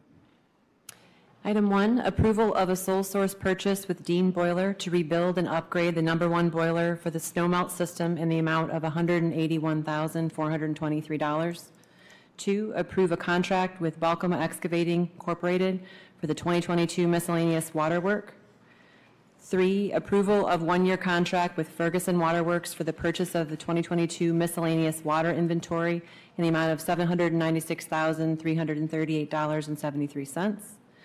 Four, adoption of a resolution approving a request from the Downtown Development Authority to levy a tax rate of 1.9638 mils. Five, adoption of a resolution confirming the 2022 assessment roll. Six, adoption of a resolution adopting the 10th Amendment to the city's revised Brownfield Plan. Seven, adoption of a resolution approving and adopting an Act 381 Brownfield Plan for a redevelopment project located at 315 East Frank Street. Eight, approval of a housing development fund, Housing for All loan in the amount of 400000 for gap financing to construct affordable housing units at 315 East Frank Street. Nine, approval of a housing development fund loan in the amount of 750000 for gap financing to construct senior affordable housing units at 530 South Rose Street. 10, approval of the following appointments to boards and commissions. The appointment of Nathan Browning to the Community Development Act Advisory Committee as an at-large member for a term expiring on March 31st, 2025. The appointment of Megan Campanile to the Community Development Act Advisory Committee as a Stewart Neighborhood Representative for a term expiring on March 31st, 2025. The appointment of Joseph Hoyer to the Community Development Act Advisory Committee as an at-large member for a term expiring on March 31st, 2024. The appointment of Stephanie Valor to the Community Development Act Advisory Committee as the Northside Neighborhood Representative for a term expiring on March 31st, 2025. The appointment of Tiana Williams to the Community Development Act Advisory Committee as the Edison Neighborhood Representative for a term expiring on March 31st, 2025. And the appointment of Jared Burdew to the Zoning Board of Appeals as an alternate member for a term expiring on March 31st, 2025. Item 11, approval and acceptance of an easement with Texas Township for water main installed as part of the 6th Street South Tank and Water Main Extension Project. 13, approval of the minutes from the city commission meetings on April 4th, April 18th, May 2nd, May 16th, and June 6th, 2022. And 14, approval of the sale of 3408 Hoover to Kalamazoo Neighborhood Housing Services for the price of 500, and that's to postpone until July 5th, 2022. Uh, Thank you very much, DCM Lam. Commissioners, the requested action is a motion to approve items 1 through 11 and item 13, and postpone item 14 until July 5th, 2022, and authorize the city manager to sign all related documents on behalf of the city. Is there a motion? So moved. Motion made by Commissioner Decker. Support. Supported by Vice Mayor Cooney. Clerk Morris, will you please call the roll? Commissioner Hess? Yes. Commissioner Hoffman? Yes. Commissioner Juarez? Yes. Commissioner Praedel? Uh, Yes, I'm going to abstain on items six, seven, and eight, as uh, Jamari Bogan, who is president of uh, Bogan Development, uh, is a a member of our board of directors who is my boss at Community Homeworks. Vice Mayor Cooney? Yes. Mayor Anderson? Yes. Commissioner Decker? Yes. Thank you, Commissioners. Items on the consent agenda are approved. Now is the time for our regular agenda. Deputy City Manager Lam. Yes, item H1 is adoption of an ordinance to amend Section 3324 of the Kalamazoo City Code to permit fishing at Milham Park and Blanch Hill Preserve. Thank you, DCM Lam. Is there a staff report on this item? There is not, but we have staff present if there's any questions. Any questions on this item from Commission? Seeing none. Is there anyone in the audience who would like to comment on this item?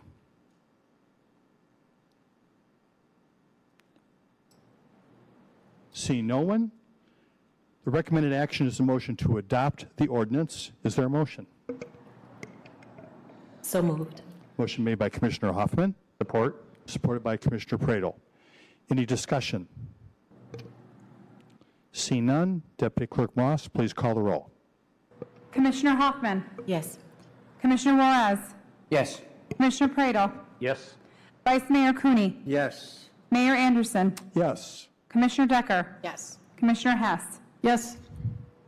Thank you very much, Commissioners. Item H1 is approved. Next is item H2 on the regular agenda. Deputy City Manager Lam. Approval of the budget amendment of 500000 for the Kalamazoo Police Athletic League to administer the operation of the athletics and activities planned for 2022 from American Rescue Plan Act funds. Thank you, DCM Lam. Is there a staff report on this item? Yes, I'd like to invite Chief Coakley and Parks and Rec Director Patrick McVeary f- to the front to give you more information on this item.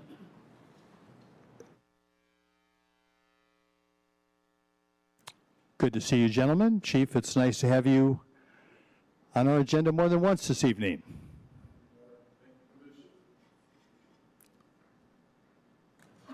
And Patrick.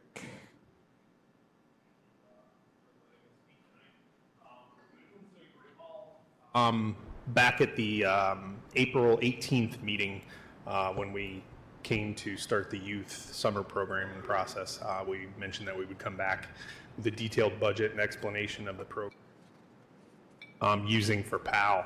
Um, so this evening in this PowerPoint presentation, uh, it'll highlight some of the activities and the athletics that we have planned for the summer, and then Chief Coakley and I can answer any questions on those and give you a brief overview of how things are going thus far. Um, so first off here in the very beginning, this is the uh, Kalamazoo PAL logo that we've had created. Uh, Chief Coakley uh, did an excellent job on this. This will be on um, all of the uniforms that the, the children will wear in all of the activities and the athletics that we have. So we're very excited about that. Um, one of the first programs that we have um, on this next list is the Summer Soccer League that actually began on June 4th. Um, and they're playing on Saturdays currently now at Emerald Park. Um, another program that we'll be administering is the Junior Midnight Basketball League that will be played at K College. Along with the junior, um, we'll have Men's Midnight Basketball League. uh, we will be having an amazing three on three basketball event right here across the street at Bronson Park on July 23rd. And Chief Coakley has a pretty special announcement about that this evening. And then we'll finish up um, highlighting the Rocket Football League as well. Uh, so our Summer Soccer League is a partnership we've developed with uh, El Concilio and Academia Azteca. Um, they are actually overseeing the soccer league as it being played currently. Like I said, the games are being played at Emerald Park and at Mayor's Riverfront Park. Uh, there are four divisions that uh, they have of players. It's both boys and girls. And the budget um, for that program this year is $5,160, which includes uniforms for the players, uh, some of the supplies that they were lacking that they uh, needed, and also the referees for the games.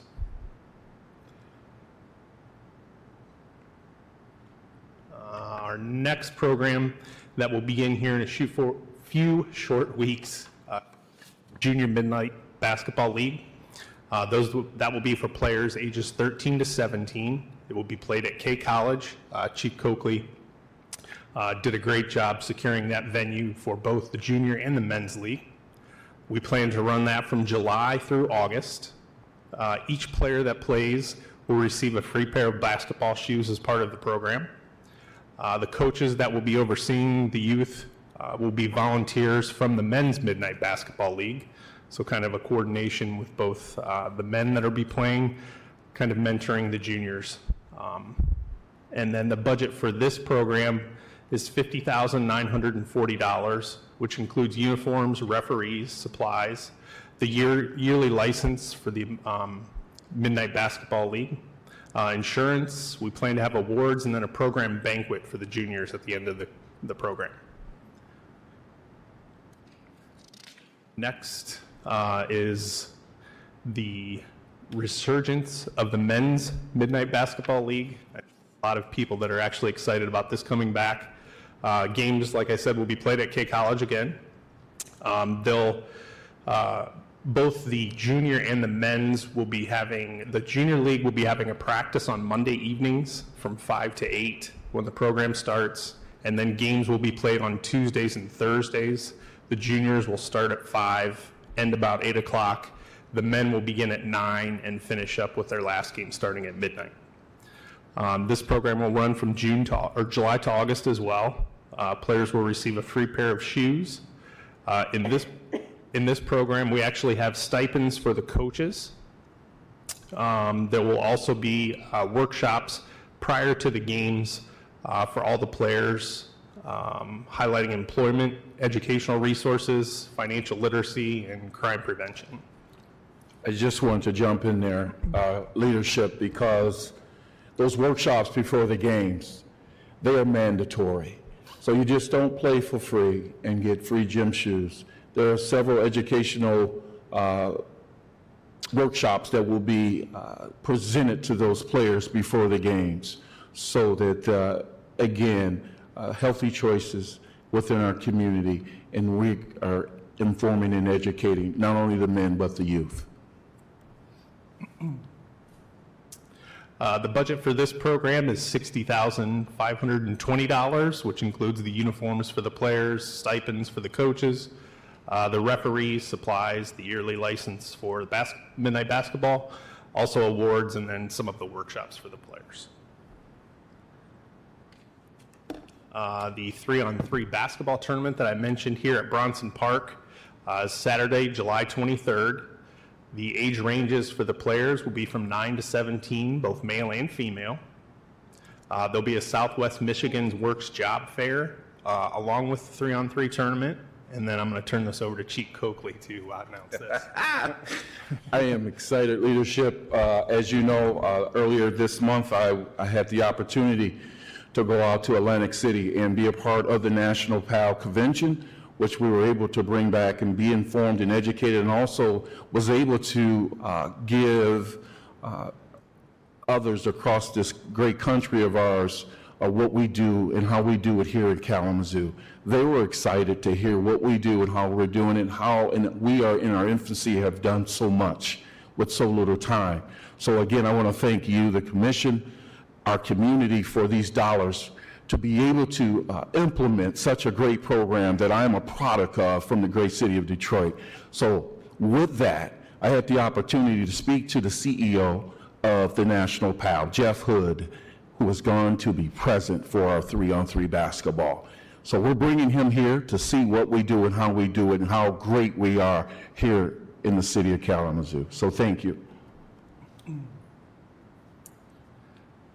All right, and along with that, um, the three-on-three basketball tournament will actually be free to all the participants, uh, which is something that we're very proud to be able to offer. Um, we've also got a partnership with uh, Meijer and then Southwest Michigan Works uh, to do the job fair. Um, this did not require any budget dollars from the request for this year. Uh, the Parks and Rec Department was actually able to cover the entry fees for all the players along with uh, public safety. And then finally, uh, our largest program that uh, we have will be the Rocket Football Program. Uh, this will run August through November. Uh, all games will be played at Mayor's Riverfront Park. Uh, we'll have three divisions, which will include seven and under, 7U, 9U, 11U, and then each team will also have cheerleaders um, participating with their teams. Um, we are very proud to be able to provide equipment for the teams. Um, that was something that was brought up uh, in all of our meetings, both from the executive board from PAL and also the directors of the teams. There were some teams that actually did not have proper equipment, proper fitting equipment to be able to continue their programs. Um, we are working and are in the process of being able to provide equipment for those teams for the PAL League uh, and have those on hand for future years. Um, You'll notice in the budget dollars, this is, this is quite a bit for this program. However, being able to actually purchase uh, helmets and shoulder pads for the teams will be a huge commitment, and it will also provide safety for the players um, playing throughout the program. We'll actually be able to have those helmets on hand for quite a few years, and there's a refurb- refurbishment process that those can go through every three years that um, we'll be able to manage and actually make sure that all the equipment is safe for the players to utilize. Um, all of the coaches uh, through our PAL league will be USA certified. Um, they'll also be Safe Sports certified. That was in conjunction with Discover Kalamazoo that we were able to offer that to all the coaches. Uh, and each coach will go through a background check. Um, we estimate having 420 players to play in Rocket football. That's also um, gives us 210 cheerleaders to be part of those programs as well. Um, the budget is $252,308, which includes uniforms, equipment, supplies, and then temporary staffing to help us administer the programs. And like I said before, the equipment purchase is the largest portion of the budget this year, along with the uniforms. That wouldn't be reoccurring in years uh, in the future. So, and one thing that I wanted to throw on here at the end um, was the mission of the National PAL organization that we kind of take to heart here. Um, the National Association of Police, Police Athletic Activities League and its chapters work nationwide promoting the prevention of juvenile crime and violence by building relationships among kids.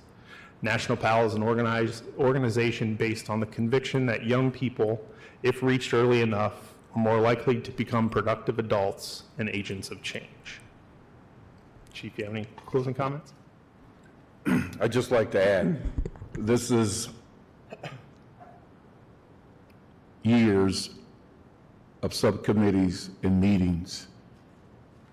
And 25 years ago, when I brought this to the leadership at that time, the vision wasn't there, and I understand. Today, the vision is here. You, the leadership, you, the community, has said enough is enough. We have to do something different. And I'm appreciative to that.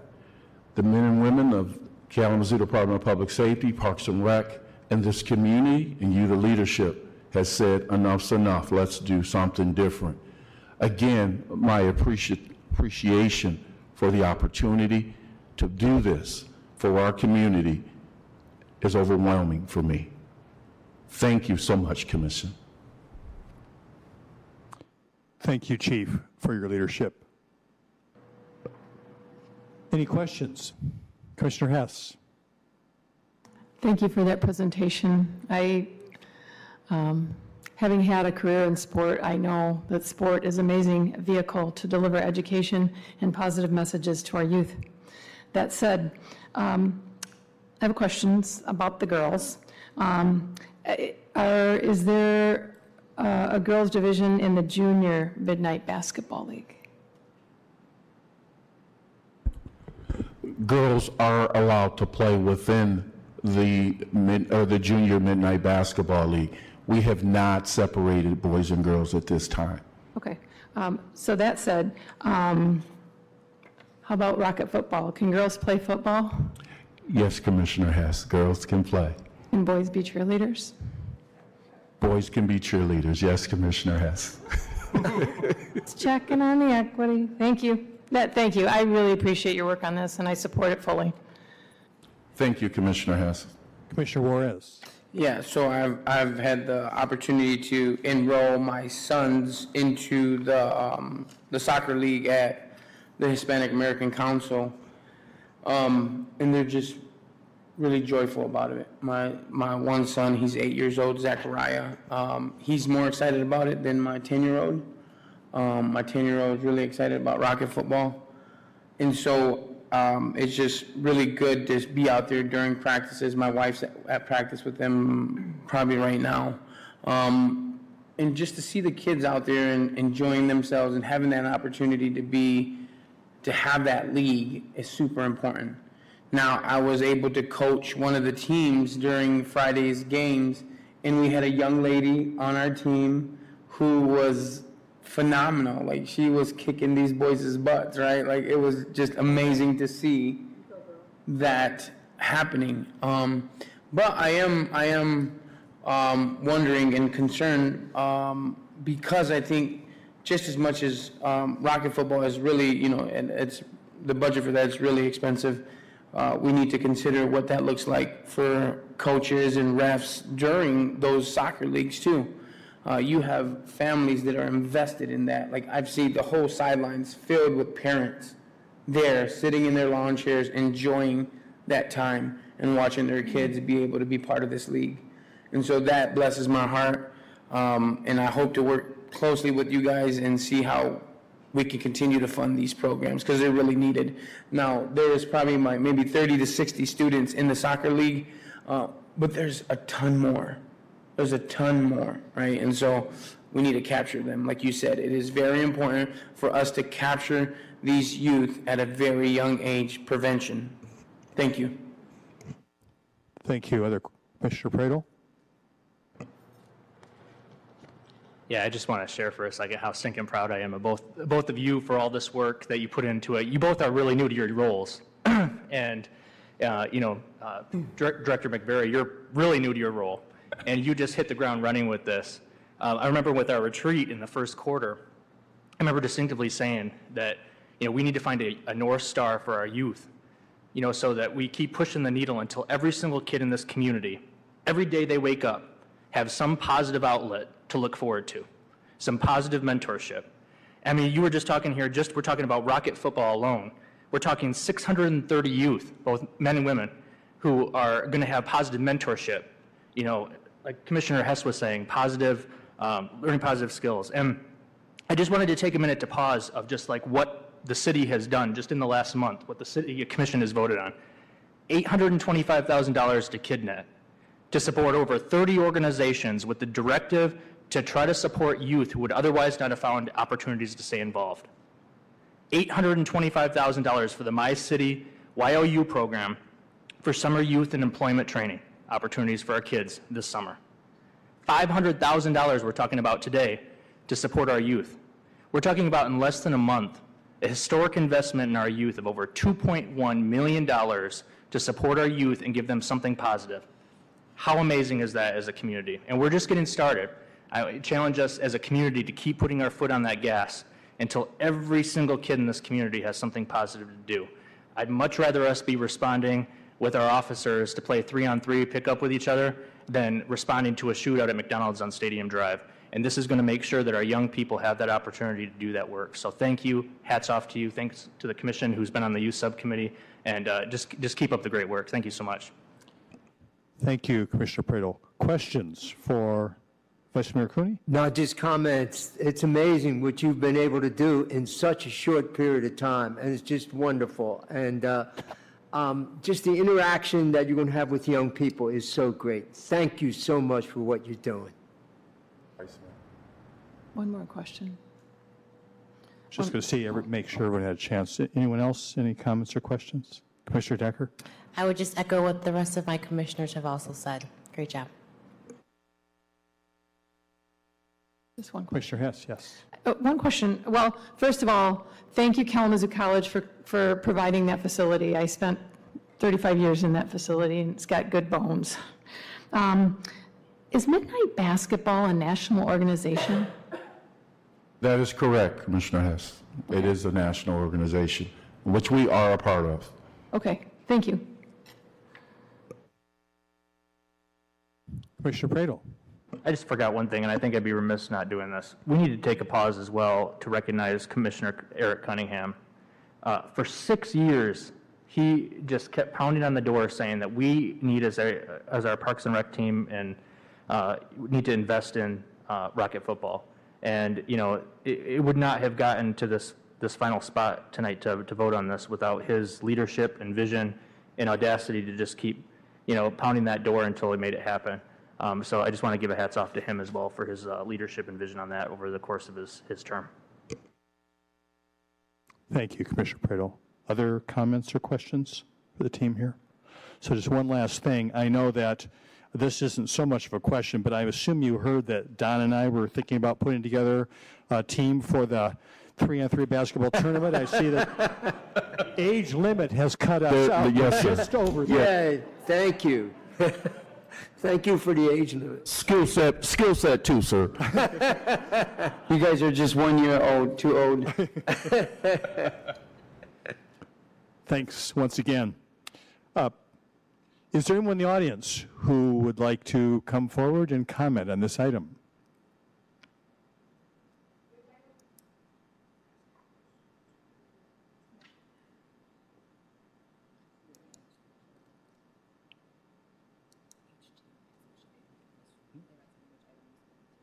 Oh, the, the item that we're about to act on here, which is item H2, it's the budget amendment for PALS.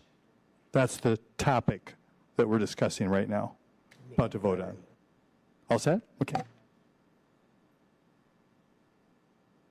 Commission, I'm Reed Schultz, West South Street, Kalamazoo. Uh, looking through the budget, I see it's heavily weighted for football. And seeing some of the comments, it's like, yeah, you're all in favor of that. But, uh, you know, $90,000 for player uniforms, $25,000 for cheerleaders, um, 100, at least I assume the $130,000 for cheer, for equipment can be reused year to year, whereas other sports are only getting five or six thousand dollars. Now, I know that this is the American Recovery Act money, which is the COVID-19 money, so I'm sure to you it's a windfall of free money, but I just am not sure this is a responsible use of the money. Personally, yes, a football program. The midnight basketball is great, but the other money just seems you know, heavily weighted. A quarter of a million dollars for kid football. Personally, I'd rather send the money to Ukraine rather than having it just, we have money, we have to spend it. Thank you. Thank you. Next, please.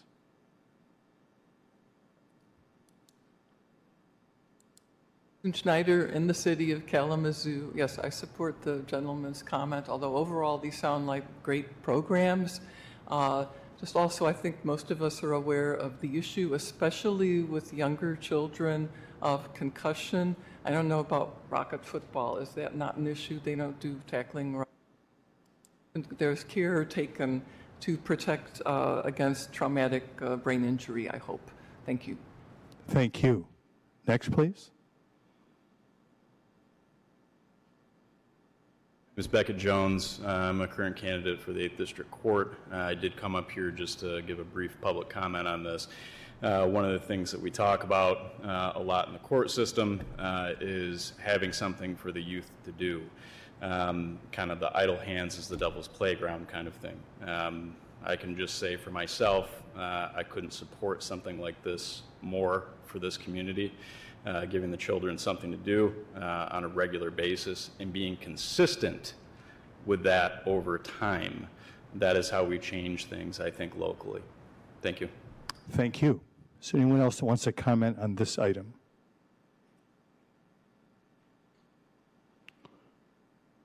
See no one. Uh, The recommended action, Commissioners, is a motion to approve the budget amendment. Is there a motion? So move. Motion made by Commissioner Juarez. Support. Supported by Vice Mayor Cooney. Any further discussion? Commissioner Hess. I wonder if um, either Patrick or or Chief could speak to the question from the, um, the asker here about CTE and and head injury in rocket football. Thank you for that, Commissioner Hess and our leadership. First of all, uh, as uh, Director McVeary uh, mentioned, that the coaches will be trained by USA. Um, That, in- within that training, there is a, uh, a segment about uh, concussions. And uh, then the coaches have to go through that training to be trained. That will then be transformed over in the practice and the skill set to the youth. on how to play the game safely, how to make a tackle safely, how to block safely. We're also, uh, by this great leadership and community, we are sending 60 of our youth PAL football uh, athletes to Michigan State University football tomorrow to learn the game. Okay? We are intentional about the game and teaching the game, informing and educating our players, our coaches, how to play the game correctly.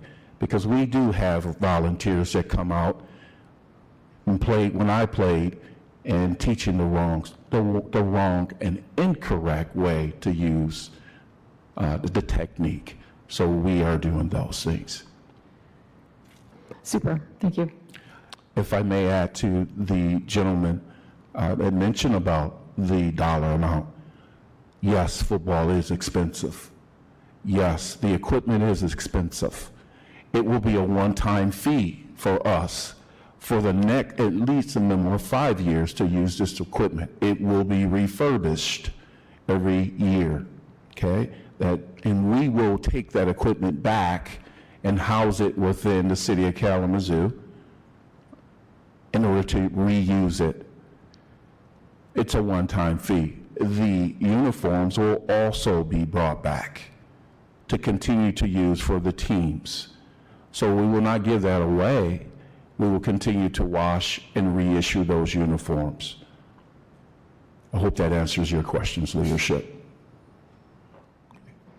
Commissioner Prado, did you have another question, or, no, that's it? Mr. Mayor, I was just going to ask him to, uh, Chief, if you would speak to the uh, gentleman who spoke about the cost, but uh, kind of beyond that, I just, in terms of your perspective, you know, you've been a highly engaged, you know, leader in the community. You know, can you speak to why Rocket football is so meaningful and, you know, so many people are so passionate about Rocket football in our community? Thank you, Commissioner Prado, for that question. Rocket football has been going on for a long time in this community. It has been segmented and gone sev- several different ways in which you mentioned uh, former Commissioner Eric Cunningham has been a part of. My family has been a part of that. My father-in-law has been a part of that in the inception of Rocket football. So that's why it's dear to me and that it gets off to a great start. Young men in this urban community need healthy choices as we talked about. To Commissioner Hess's point, sport is the carrot to bring them to us. Sport is the carrot. I'm going to say that again. It's just the carrot to bring them to us. Then we get the opportunity to educate and inform them of what's going on in the community, to take healthy choices, keep them within us so they can be, and I see, and I, I'm going to say, I'm a success story of more young people like me that look like me. It's important. Football, many young men and some young ladies, to Commissioner Hess's point, like the game. And we want to see them play the game safely in our community, not segmented. We need, we needed our own league using our facilities, and that's why we're here today. You gave us that opportunity, and I'm thankful for that. I am so thankful when we start how great we are and what we're going to do. So I hope that answered that question. Thank you so much, Commissioner. Any other questions at this time? Um, I just, just a comment. I think to the ladies' um, comments and concerns about the safety of our youth is super important. And I think you guys are taking that into consideration. Um, in the comment of the gentleman, um, inner cities uh, need these kind of things, right? And um, it is super important for us to, and me and Don, we, we talked about this from the beginning of the youth development stuff, that we need to reach more youth where they're at, and it's super important for that. And I just, I just want our community to know that we support that. We support creating those moments where mentors and mentees can come together and make a difference, right? We support that. It's not just about the game. It's not just about the uniforms. And if you ask me 200 and some thousand dollars, it's not enough. Our youth are worth more than that. And so I want that to be recognized in our community. It's just not about the dollar amount. It's just not about the equipment. It's, it's about the connection that happens that transforms lives. And for us to make a suggestion to use American money in Ukraine baffles me. Thank you, Commissioner Juarez. Any, any other discussion, comments on this? All right. Uh, The recommended action is a motion to approve the budget amendment. Is there a motion? So move. Motion made by, did I already do this? I knew this was getting away from me. All right. Okay, so, any more discussion? We won't have to do things twice. Thank you for someone for paying attention. Deputy Clerk Moss, then, will you please call the roll? Commissioner Juarez. Yes. Commissioner Praedel. Yes. Vice Mayor Cooney. Yes. Mayor Anderson. Yes. Commissioner Decker. Yes. Commissioner Hess. Yes. Commissioner Hoffman. Yes. Thank you, Commissioners. Item H2 is approved. Deputy City Manager Lam.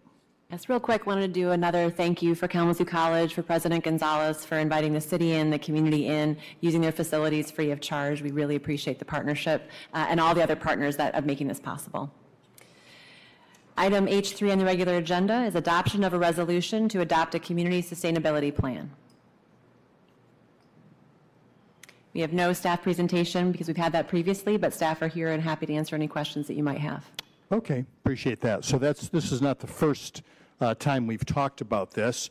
And I I guess I'll just, I'll do a little reminder here just for us as a commission, and uh, it's all on me, but I just want to remind people that we, we do two things. One is we have an opportunity to ask questions, which we have been primarily been using to make comments. I get that. And then when we make our motion, that's our time for discussion, and that's the appropriate time to make comments. So anyway, that helps us keep our, kind of our uh, steps, our business approach here uh, going forward. And I, and I know it's, it's kind of a small point of order, but uh, I presume the city attorney would support me on that notion. Um, So at this point, commissioners, do you have any questions related to this item that is before us you'd like to ask of staff? Commissioner Praedel? Right. All right, thank you. I just had a couple questions. I just thought it'd be helpful as we kind of conclude this, hopefully tonight. Um, I was wondering, you heard about the ECC recommendations uh, and uh, heard uh, uh, Chair Wright talk about uh, some of the, the thought processes that they enthusiastically support the report, but there were a few things they said, hey, we really want to make sure that we just take it over over the top. And uh, one of them was um, in terms of staffing. Um, I just wanted to get your thoughts in terms of, you know, uh, have there been conversations about that? Do we, do we feel like, um, you know, we have the bandwidth and capacity as a community to, to knock this out of the park over the next 10 years? Thank you, Commissioner Praedel. I'll let uh, City Planner Christina Anderson answer that question. Christina, could you also introduce Nolan? I'm not sure if the commission's had a chance to meet him. So we are kind of taking um, the place of the great Jamie McCarthy, who is out today. Uh, This is Nolan Bergstrom. Uh, Nolan is our community planner. Uh, Prior to that, he served as our AmeriCorps member, uh, and when he was at uh, Western Michigan, interned with us. So he's been with us for almost three years now. He was instrumental in working with Jamie uh, for the creation of this plan and all the outreach and engagement that went along with it, as well as the Natural Features Protection Phase Two, uh, which some of you may remember from last year. Um, Okay, so as it relates to staffing, I'll kind of handle those questions. Nolan's going to be your key for plan questions. You know, we spent a lot of time thinking about what the best way to implement this work is. You know, we have a history from Imagine Kalamazoo, from neighborhood plans. You know, we don't do plans to do because we need something to do, right? We do it, we listen to the community, and we implement those ideas. Um, and so we uh, thought about how to best implement the community sustainability plan. And the proposal that we have in is for a new staff member, um, but it is a doer, not a director. Now, ultimately, we may need a director. We may need to, a, a department with, with multiple staff. There are a few cities in Michigan that have that, not very many that have multiple staff. Um, but we felt that in order to move this plan along in the quickest way, what we needed was a doer. And so we have a community a sustainability planner um, that will take um, the low hanging fruit, a lot of which is internal and getting us set up to do all the good work to collect the data. We heard one of the things that the ECC you know, thought was very important was making sure that we were um, being data driven, uh, uh, both in our approaches and then uh, checking in on our successes. And so that is a big role for this person. There's a lot of internal coordination that needs to happen. Uh, like shared prosperity, uh, sustainability is something that weaves its way through every department and every division in the city. And so there's going to be a lot of internal coordination, uh, including an internal working group, to make sure that the actions of each department, that we're all kind of rowing the boat in the same direction and moving forward to meet these goals. And for those reasons, we thought that the best approach for now, the quickest way to get out of the gate would be to have someone who could do that work for us and set the stage for how we want to progress in the future, and if that is a department. You actually answered my next question. It was about the, uh, the staff work group, so thank you for that as well. The other one is, one of the recommendations was about regional leadership and coordination. And I was just curious in terms of like how you envision, you know, our role as a, a regional leader here in, in Southwest Michigan to like bring everybody else on board so that we're not just implementing it here ourselves, but are uh, leading on this front. Yeah, so I can maybe speak to that question. Um, a lot of the programming already occurring in the city uh, have established partnerships with key stakeholders, um, like Consumers Energy, uh, for example, for anything energy related. We also uh, were part of uh, an EcoAdapt uh, workshop, which was an intensive process bringing together 30 stakeholders from the county, municipalities, um, contractors, um, to, to talk about sustainability at scale. So not just the city, but the county as well. And the city is a key player in that, in you know, being a leader for the county, um, not only because of the resources and di- diversity here, but also a lot of the established programs that are going on already. So.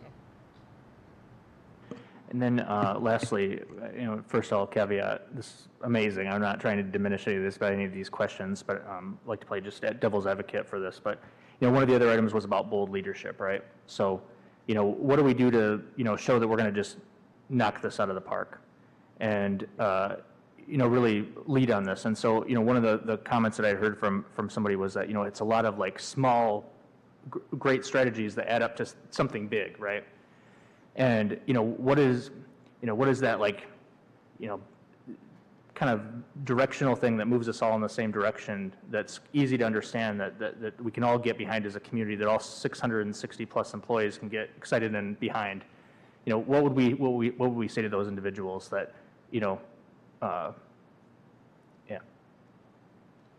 Yeah, I think a key component of that is going to be this internal working group um, and just bolstering uh, the interdepartmental collaboration that we um, we need to see for this plan to be successful. We already have a good base with a lot of programs, um, like the lead service line replacements, lead safe homes program. I mean, public services, economic development arm of planning, and then planning staff are all working in tandem uh, on a lot of programming already. So I think the integration of that working group will be other departments and all the different roles um, those leaders can play a part, as a part of that group to help guide the work, uh, not only uh, establishing priority and programming and you know what actions we can um, implement you know now, but also looking at maybe ways to reach out um, to the community and make sure that uh, work the work plan you know, plan itself is being implemented equitably. Thank you, Commissioner Praedel. Any questions for city team here at this time? Commissioner Hess. I wonder if the doer position would be able to come to the commission, kind of like the odor task force, on a quarterly basis and give us updates. Is that in the plan? Is, I'd love to know all the good things we're doing. So um, it is specifically noted in our request for staff that working with our existing boards and giving reports and coordinating all the efforts will be part of that person's role. And so we can set up reports with this commission, with ECC, um, to figure out, you know, the best route and what the, uh, the increment of those updates are as we go along. Um, but we do like to celebrate as we move things forward, not just to say we've got something done, but it's part of telling a story. And like a lot of other work that we do, some of this it, it builds on each other. And so coming in to talk about um, small successes and how they lead to the next step will be something that we will want to continue to do with this plan like we do with others. Yeah, Thank- and, and just to quickly add on to that. Please too. make sure you're close enough to the microphone just so people watch. Sorry. Yeah, I got it.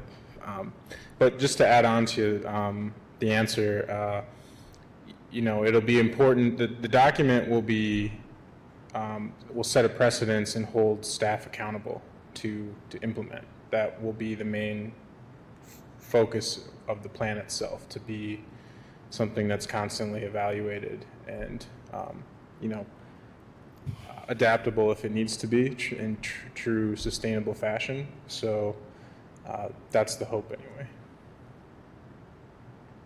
Thank you, Commissioner Hess. Any other questions for our city team who are here? Well, thank you very much, and please uh, thank Jamie McCarthy for us for all her work. It would have been nice if she could have been here this evening. So, uh, with our city team leaving, is there anyone in the chambers here who would like to comment on this item, which is specifically H3, uh, and it is related to the Community Sustainability Plan? Yes. Hello, I'm Sharon Deaver, a member of the Environmental Concerns Committee and a resident of the City of Kalamazoo. Several years ago, we declared a climate emergency in the City of Kalamazoo, and we're now in 2022. We are ready to adopt the Community Sustainability Plan. I hope you have had time to review the 199-page document that has been worked on on many levels. This is one step towards serious work that needs to be done on a local level to prepare for the years to come. Tonight, I will stress the number one recommendation of the Environmental Concerns Committee's recommendation that was unanimously voted for staffing. The ECC recommends the city staff hire a dedicated director level staff member to begin implementation of the Community Sustainability Plan as soon as possible, including reallocation of the fiscal year 2022 funding immediately to immediately begin the hiring process. This is a critical aspect to ensure that real action can be taken. I hope you understand that this is more than semantics, but that you know that this is necessary for the person in charge of implementing this document to have the ability to make changes and without being held back by unnecessary bureauc- bureaucratic obstacles. As a doer and a director that has the ability to bridge those gaps in- interdepartmentally. In general, for the Community Sustainability Plan, this is a critical step towards real action for reducing the impacts of climate change on a local level. I ask that you take this as serious as it is, with the understanding that this is a very real issue that we will be dealing with for years to come, as we are in a climate emergency. Thank you for your time. Thank you very much. Anyone else would like to make comments? Commissioners, name's Ian Magnuson again. Thank you for hearing me earlier. Um, I thought I'd just offer a little clarification on at least my view on why we voted unanimously for the director level um, recommendation. Um, I don't disagree with any of the facts or details uh, that City Planner Anderson and Planner uh, Bergstrom mentioned. Um, it's merely a aspect of interpretation and follow through. Um, so I understand the distinction she's making about a doer versus a director. Um, my position is basically that when something becomes everybody's responsibility, then it can quickly become nobody's responsibility, and the challenges for accountability uh, increase dramatically from there. Um, Having worked with Jamie McCarthy over the last couple years on this plan has been great. I was a part of the ad hoc committee that helped uh, draft the plan. Um, But it did become, it did become clear that there are roadblocks that she would encounter that a director-level position uh, would not uh, run into in terms of timing, prioritization, and the ability to make some decisions themselves versus waiting for whoever would be their uh, direct report. So that's essentially my thinking of it, just to, again, add more accountability, more follow-through, uh, and basically somebody to kind of own the position. So um, in conclusion, uh, thank you for your consideration and hard work on uh, this and for reading a 200-page document in preparation for the meeting today. Um, Thank you. Thank you. Is there anyone else who would like to make a comment on this item? See no one, the recommended action is a motion to adopt the resolution. Is there a motion? So moved. Motion made by Commissioner Hess, Second. supported by Commissioner Decker. Any discussion or comments? Vice Mayor Cooney. Yes, um, it's a wonderful document, and, and I thank all of you for all the hard work that went into that. I am strongly in favor of a director. I think that we need that to carry through with this plan. We, we all agree how important this is, how great a document we have. I think we have to have somebody in place who's going to make this carried through. Any other discussion or comments? Commissioner Hess. Um, Yes, having been the liaison to ECC, I honor the work that you've put into this, making this happen, um, bringing this to fruition along with Jamie, and I really appreciate Jamie's work on this, along with everyone that's worked on it so far. So I'm definitely in support, and um, I'm sure the director position will move on as time moves on. Any other discussion or comments? Commissioner Juarez? Yeah, I do support that, also that director position immediately, because it's something that somebody could really look at and, and take in and do that work. Um, Starting out with somebody, a strong leader in that position makes sense. And so I just wanted to make that comment. Commissioner Praedel. Yeah, I'll I'll echo my colleagues and just share that, you know, I like the idea of knowing that there's somebody at the cabinet level that's part of all the conversations and decisions to make sure that they're injecting and thinking about sustain- sustainability the same way that we prioritize to make our DEI director part of the cabinet, so that that person is prioritizing DEI throughout the whole organization. Um, We got to take a pause here for a minute and just like sink in this moment of the fact about what we're about to do. This is a very exciting thing we're about to embark on as a community. Very exciting. Long time in the work. And, you know, I'm, I'm, I'm thrilled about the fact because I, I, one of my biggest pet peeves is when people say, oh, did you hear about Grand Rapids is doing this? And did you hear about Ann Arbor is doing that? No. I'm ready for the day when, when whether it be sustainability or DEI strategies or how we work with our youth, that, that the communities in Michigan and around the country look to the city of Kalamazoo as the place that does it better than anybody else. And I think this is the first step in making that possible. So I'm incredibly excited about that. I wanted to read two lines in particular from the report that really stuck out to me that I think I really want to just sink in in this moment. So one of them is that the CSP serves as a roadmap for the entire community while prioritizing the most vulnerable people, places, and infrastructure. That's a powerful statement. It recognizes how disproportionately vulnerable populations are going to be adversely impacted by the impacts of climate change. And it prepares readily, and I'm going to read this next part. It says the role of city government can play in partnerships with community to create more resilient and a sustainable Kalamazoo. What does resilient mean? It means we're preparing for the day that things could get worse, but we're also taking actions to turn the tide on doing that. That's a big step forward for us as a community. I'm really excited about it, and I'm, I'm ready to enthusiastically support it. Thank you, Commissioner Praedel. Commissioner Hoffman. Thank you. I also just want to take time to acknowledge everybody who came uh, to speak and and share their, their, their personal experience with this process, and those who called in, we do not take it lightly. And I, one thing that I was told prior to me getting on the commission is you have to look at an entire city and not just your neighborhood or one neighborhood. So I just wanted to take the time to acknowledge everybody who came in, who called in, and say we are here with you, and we may not always agree, but please know that we have the best interests of this entire community at heart. Thank you, Commissioner Hoffman. Any other discussion or comments? Seeing none, Deputy Clerk Moss, please call the roll. Commissioner Praedel, Yes. Vice Mayor Cooney, Yes. Mayor Anderson, Yes. Commissioner Decker, Yes. Commissioner Hess, Yes. Commissioner Hoffman, Yes. Commissioner Juarez. Yes. Thank you, Commissioners. Item H3 is approved. Next is item H4. Uh, This was an item that was recently added, right?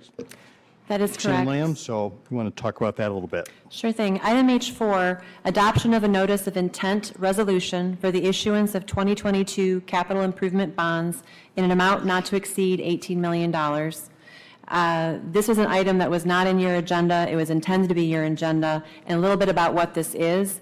The adoption of this resolution really begins our process of issuing debt. This is all in line with the adopted 22 budget action that you took earlier. This resolution requires a notice of intent of, to issue debt to be published in the Gazette. The publication of the notice of intent begins a 45-day referendum period. Assuming the referendum period expires without referendum petitions being submitted, the city could sell the bonds as soon as August 2022. If you've got any additional questions, we certainly have uh, staff in the audience that can address those. Questions for DCM Lam on item H4 from Commission?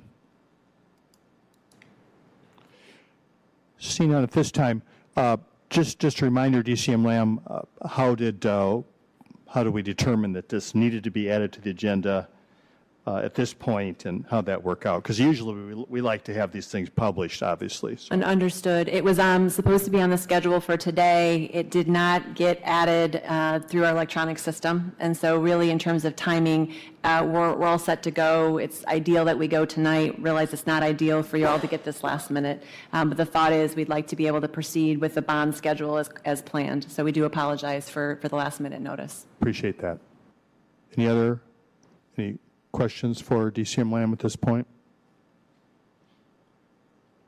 Hearing no questions, uh, is there anyone in the chambers who'd like to comment on this item? Seeing no one, is there, uh, the recommended action is a motion to adopt the resolution. Is there a motion? So move. Motion made by Commissioner Juarez. Support. Supported by Vice Mayor Cooney. Any discussion, Commission? Seeing none, Deputy Clerk Moss, please call the roll. Vice Mayor Cooney, Yes. Mayor Anderson, Yes. Commissioner Decker, Yes. Commissioner Hess, Yes. Commissioner Hoffman, Yes. Commissioner Juarez, Yes. Commissioner Praedel. Yes. Thank you, Commissioners. Item H4 is approved. Next is reports and legislation. Oh, I'm sorry. Oh, we, that's right. Thank you. All right, so we earlier moved an item from our consent agenda, which was item G12, and so now that is item H5. Item H5, approval of the purchase of 827 and 833 Walter Street from Kalamazoo County Mental Health Authority, DBA Integrated Services of Kalamazoo, for a purchase price of $10,700. Thank you, DCM Lam. I presume you had not planned to report on this. Do the commissioners have any questions for city team on this item? Seeing no questions, is there anyone in the audience who'd like to comment on this item? I know the individual who requested this item to be moved has left the chambers, so uh, I see no one coming up to speak on it. At this point, uh, the motion is to, for this item, is to, for the approval of the purchase of 827 and 833 Walter Street from Kalamazoo County Mental Health doing business as Integrated Services Kalamazoo for a purchase price of $10,700. Uh, Is there a motion to approve this action? So moved. Motion made by Commissioner Juarez, Support? supported by Commissioner Hess. Any discussion? Seeing none. Deputy Clerk Moss, will you please call the roll? Mayor Anderson. I'm abstaining on this item. I work for the public nonprofit Integrated Services of Kalamazoo, uh, which is uh, the other part of this sales agreement, so I will not be voting on this. Commissioner Decker. Yes. Commissioner Hess. Yes. Commissioner Hoffman. Yes. Commissioner Juarez. Yes. Commissioner Praedel. Yes. Vice Mayor Cooney. Yes. Thank you, Commissioners. The item passes. Now, DCM Lam. Certainly. For a City Manager's report, uh, we do have in the public packet a report on the odor remediation efforts. This is the quarterly report from May 2022. We don't have a presentation plan, but certainly would be happy to entertain questions if you have it. Any questions for city staff at this time? Commission? All right, seeing none. Anything else, DCM Lam? Not at this time. Thank you. Okay, thank you very much. Uh, We don't have uh, unfinished business policy items, but we do have an item under new business. Vice Mayor Cooney. Thank you, Mayor Anderson. Um, All of us know that violence is a scourge in our community, and it is destroying lives.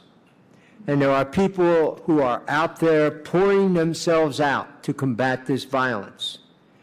And we have resources that can support them, and we need to use those resources.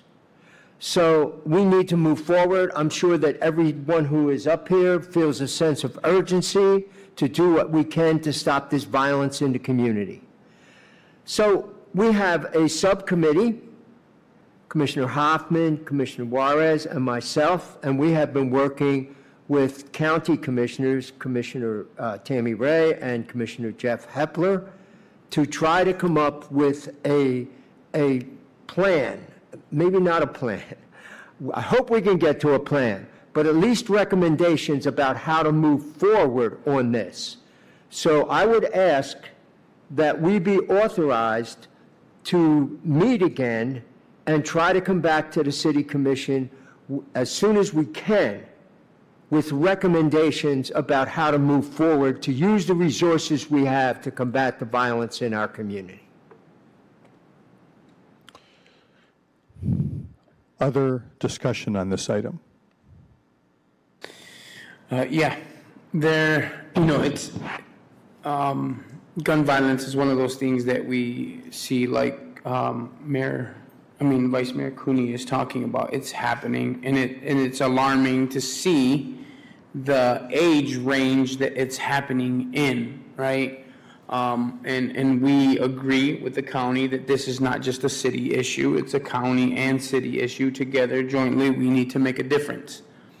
Um, and I know that the resources we have um, can make a difference. Um, and, and I think the discussions of coming up with that process is super critical to seeing how we honor those who are doing the work in the, on the front line, um, those who are doing the work on this dais, those hard conversations we're having, um, and, and trying to get to that point. But it is one of those things that the urgency is there. I do agree with uh, Vice Mayor that the urgency is there, and it's overwhelming. Um, and I think we can um, really come to that resolution and say, like, let's get this done. It's time. Our community needs it, um, and we need to get it done. So I agree. Thank you, Commissioner Juarez. Commissioner Hess? So, uh, Vice Mayor and and the committee that's been working on this, who currently is already doing the work that we can support at a greater level in this community? Um, Who is currently doing that work, uh, knowing that it wouldn't take the entire amount of our allocation of what was a million dollars?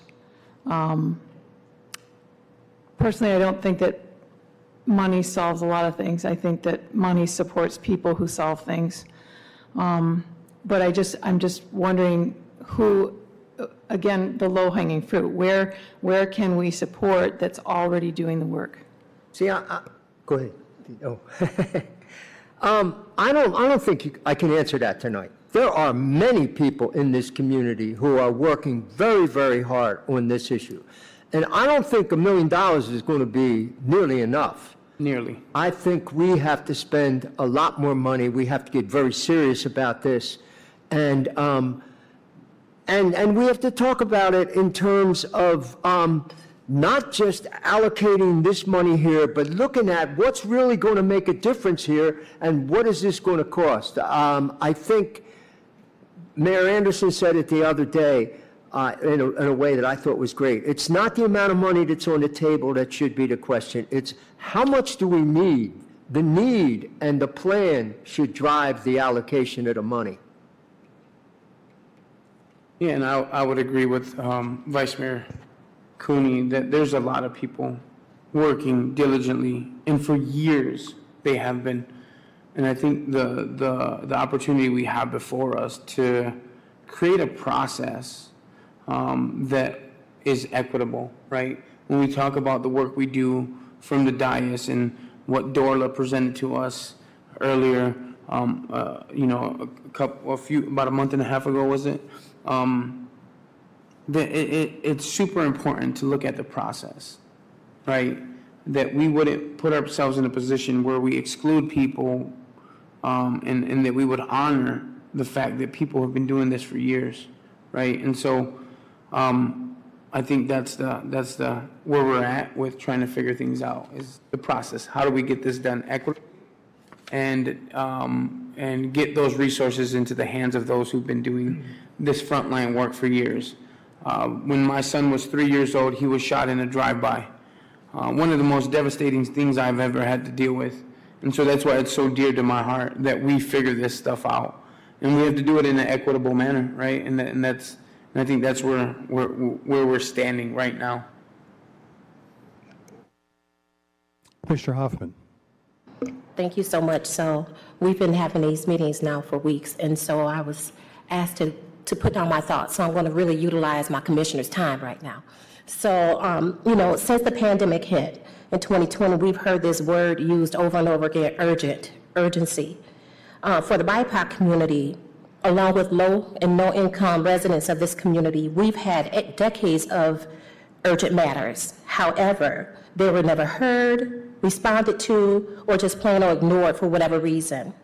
Homelessness, gun violence, infant mortality, hunger, just to name a few, have always been present in our everyday lives and in our communities. We've been crying out, screaming, pleading for justice should show up and show out on our behalf. Yet, it was not urgent enough for the institutions and/or organizations who could to listen and move on the BIPOC community's behalf. We've had several organizations and individuals, including myself, working towards solutions and ways to mitigate the social ills so many have been affected by. We've been trying to move within a system that is doing exactly what it was designed to do. Yet we, and I mean the collective, think we can move the needle by operating within a flawed, antiquated system. We cannot continue doing the very things that contribute to up- uphold injustice, racism, and privilege. Our community has issues to deal with, and to think and/or believe that we make any significant change without the voices and lived experience of those most affected is disrespectful to the community and to ourselves. We must do something different. We must include the voices with a lived experience and are committed to eradicating these determinants of health and determinants of life in our core neighborhoods. We must, we must make funding the city has within its coffers to address homelessness, gun violence, infant mortality, and hunger to those individuals and groups that have been and continue to do the work every day. We cannot continue to rely on those groups and organizations with name recognition and status. If that was the remedy, we would all be cured, right? A joint resolution was passed last fall declaring gun violence a public health crisis. A year or two prior, the county passed a resolution stating that racism was a pu- public health crisis. We have an opportunity to create a deep relationship with the county to address our community's ills. This 54th commission has an opportunity to continue doing the hard work many other commissions started and impacted by being courageous, ingenious, compassionate, and unwavering. It takes more than us just being nice to change a system. It takes the fortitude and the wherewithal to stand in truth and in justice. And if we're not here as a commission, we all said that we wanted to see anti-racism, it's been declared. We all talk about equity. Well, then let's be about equity. And what does that look like? Thank you. Thank you, Commissioner Hoffman. Any other discussion or comments on Yeah, this? um, and I, and I, and I agree with Commissioner Hoffman, I, 100%. Um, I I had the opportunity to sit and talk to Commissioner Tami Rey, and she made a comment that resonated with me. And I want the community to understand this. I don't want my children marching and throwing gun rallies, uh, anti-gun rallies, and, and, and continue to keep fighting for the things we can solve today. I don't want my kids to, to endure the things I have to endure. This is why I chose to ran, run a campaign and be elected. To make a difference for the community, to live in a way where they don't, my children and my grandchildren, I'd hate to see my grandchildren protesting against gun violence. I'd hate to see that. My grandchildren protesting against homelessness and infertility, you know, poverty in general. Like, I, I, I don't, I'm not on this dais for that reason. And I know we can come to, uh, and do things different. And I agree, we need to do things different. It's, it's no doubt that that needs to happen. Thank you, Commissioner Juarez. Commissioner Praedel. I just had somewhat of a question. You know, um, one of the things that really resonated with me, uh, Commissioner Hoffman, that you brought up over a couple times is about just, you know, just uh, predominantly white patriarchal organizations, how, you know, institutions have been ingrained with, you know, we've got to have a timeline, an end date, urgency. And, you know, that's not a path to an anti-racist organization. And you, you, you've lifted that up. So my question, I guess it's not just directly directed towards you, but just as us as a group. What does arrival look like when we know that we have heard from community? You know, because, I mean, you know, I've been up here two and a half years and I've heard the word urgent, we need action now. I've heard people yell at me. I've had people send me nastygrams on email. I've had people tell me of every gamut variety of things that they believe that need to happen with gun violence, uh, including when the original uh, uh, resolution was, was, was passed up, up to this point, you know, which happened in the fall. And so I just want to make sure, you know, I'm, you know, what, what is that, how do we know when we've arrived when community has been heard? Does that make sense? Because I know one of the things that happened also is we had like a town hall about it and all those kind of things where community members spoke and those sort of things. And I, you know, I, I think that would be helpful to have a discussion on that end as well. I think, you know, first, first and foremost is there was a resolution that was powerfully written and was unanimously um, agreed upon by city and county. Anything that we do should be tied to that resolution. The other piece is we have to acknowledge the individuals who are grassroots that have been doing the work. Um, and thirdly, for me, and this is just my perspective, and I, I, I totally respect that this is a commission of seven individuals we have a, uh, an opportunity to do something creative. And if we can create a process that the city and the county together can honor and work through, how powerful could that be? How powerful could that be? And it doesn't have to be cumbersome. What we learned during the pandemic is we threw out all kinds of barriers to get the money to the individuals being affected by the pandemic. So why would we roll the times back? Why can't we continue to operate in that manner and allow people who are on the ground doing the work to continue doing it and also give them the funding to do it and also build capacity? So that, that's just my perspective. There we go. I guess another question would be, you know, uh, again, a uh, very well-respected colleague of mine, you know, from the 53rd Commission, uh, Patrese Griffin, used to always say, you know, it can be yes and, right? And, you know, one of the things that I guess, uh, and I'll just be honest, I struggle with, with, you know, on the last meeting, there was a proposal by a nonprofit that was like a $548,000 intervention strategy. It included things like individual counseling, group counseling and therapy, group recovery, victim assistance, legal assistance, those sort of things. You know, not definitely, you know, there's, there's more practices that are best practices out there or whatever. But, you know, one thing that I know is about when you're in a crisis, you got to deal with things in the moment and be thoughtful about the long-term path to transformation, you know? And one of the things that I, I worry about, and it keeps me up at night, is that, you know, had there been some intervention for the summer as we get into the warmer months, and, and, and for me, every single April, I get in touch with my kids from South Chicago who are now in their like low 20s because I worry about them, because I know what happens when it gets warm out. And I just want to hear their voice. And I think about our young people in our community on the same path. And I, I worry that there was a missed opportunity for to plug the hole of the ship before we start thinking of, the, or um, to stop the, the wound when it, when, it, when it happened before we also started to think about how we're going to stabilize and, and heal that person long term. You know, I, symbolically, I see it as the same way as that, you know, here another summer is going to go by, and how many people are we going to lose? And we could have done yes and, because we had $38.9 million of ARPA funding.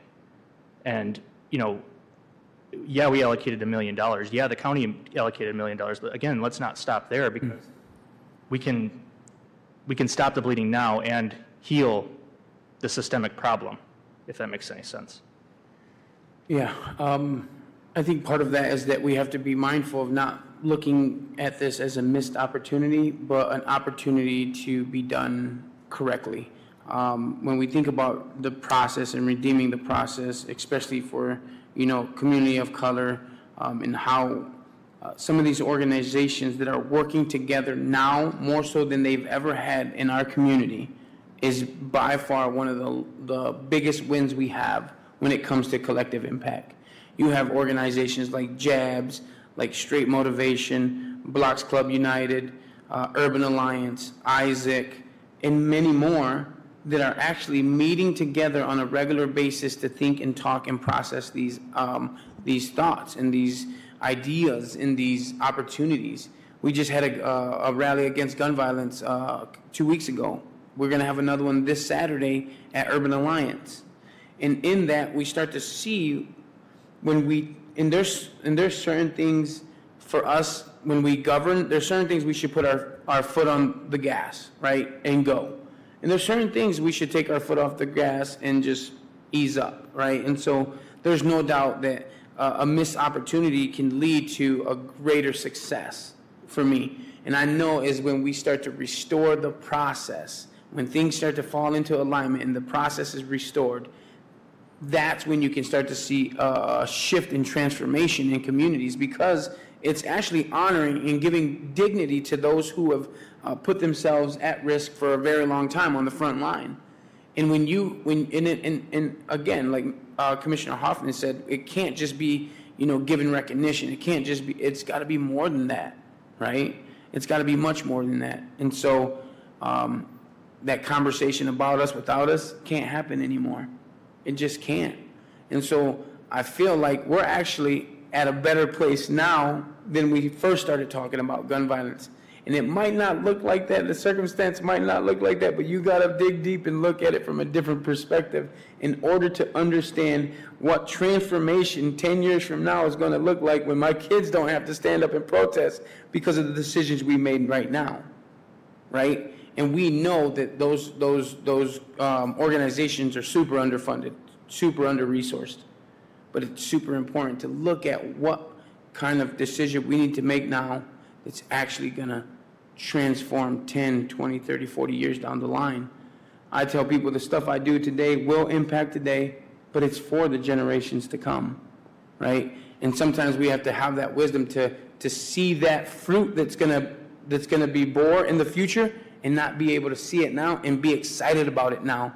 You know, faith is the substance of things not seen, things hoped for, and the assurance of things not seen, right? I hope for this. And it's unseen, so I got to believe like I have no tomorrow. And I think that's where we land when it comes to restorative processes, especially amongst the uh, community of colors. But it's a, it's one of those things we're in it to win it together, right? Together. It's the most important thing, unity, together, together, together. And I'll stress that in my, uh, my comments at the end. Thank you, Commissioner Juarez. Commissioner Hess. Um, Can I ask about a timeline moving forward? I mean, we do have the sense of urgency. We do want to get something done, and as Commissioner Praedel noted, it's warmer weather. People are out. Um, I think there was a a scuffle the other night at, uh, at the Y-Bar. Um, How can we have a timeline so that we can vote this on, so we can get this moving? Vice Mayor? I don't, I think we have to have a conversation tomorrow. Um, whatever happened before, I'm for moving forward now. Here's where we are. And I want to talk tomorrow and see how we can move forward. I think it would be artificial to say, we're going to come back in two weeks, or we're going to come back in a month. We got to see where we are tomorrow. And, and I appreciate that. And just to give recognition to those people who are doing the work on the front line, the police department, we have to give recogni- recognition to them. I really want to give a shout out to Assistant or Deputy Chief Boyson.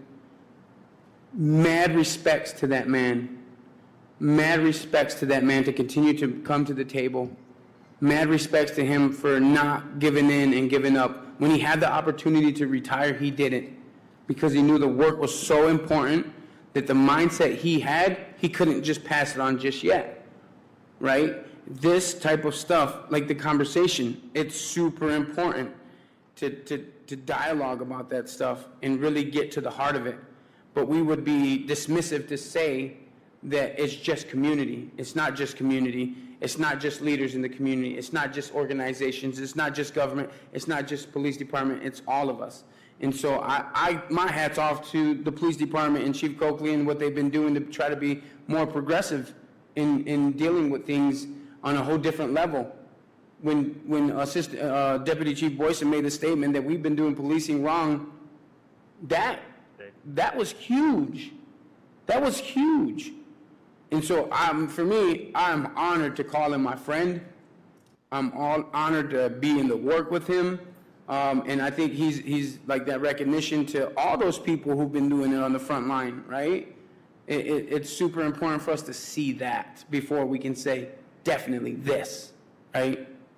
So I appreciate that, Vice Mayor. Any other discussion on this item at this point?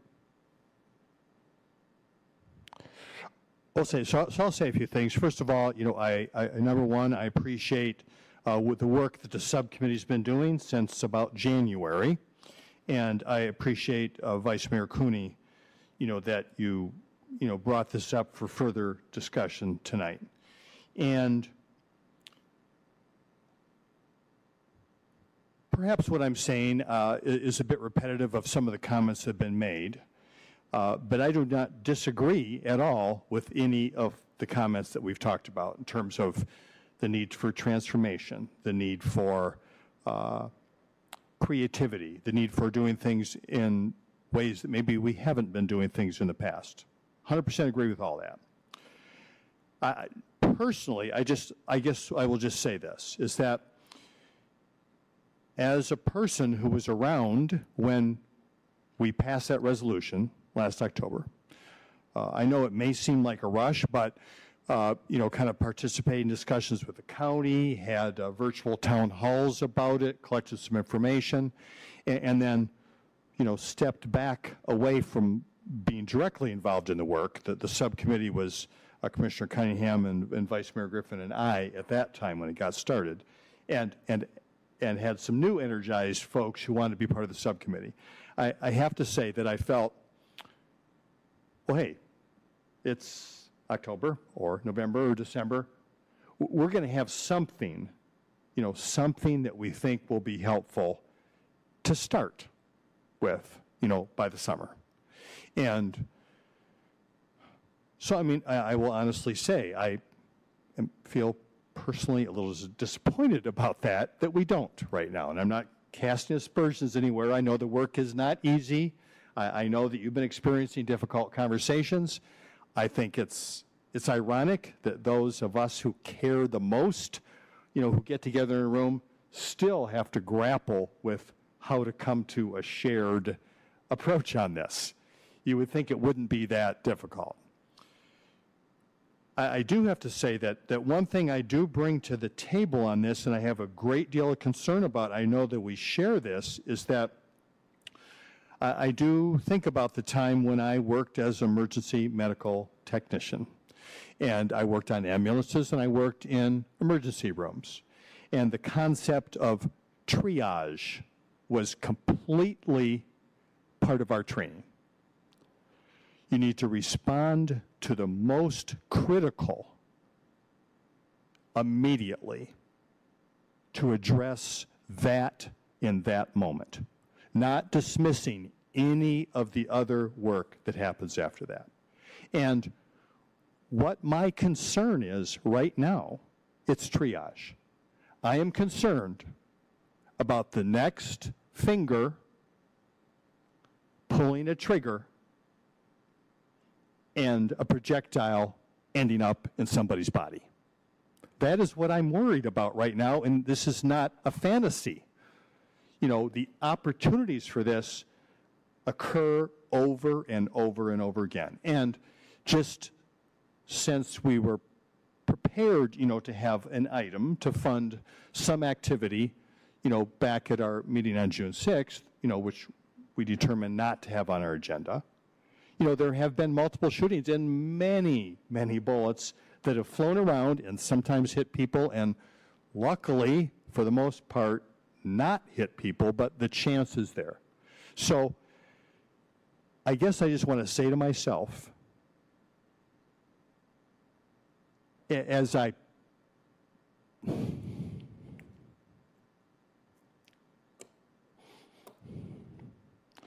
as I pray before I go to sleep every night that we have done everything we can with due speed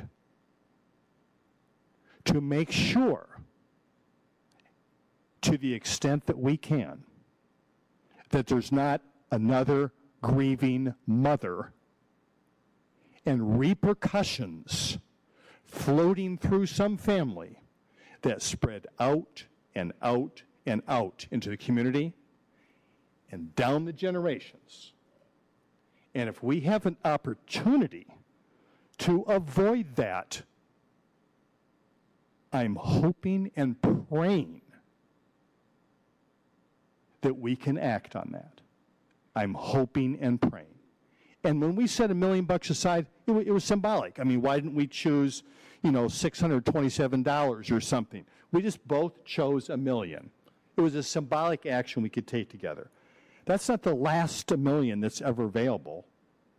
You know, this is, as we all talked about, a process of continuing community change in all kinds of areas. And a lot of discussions have to be had with our partners about that.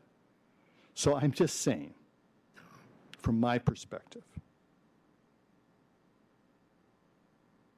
for goodness sakes, please,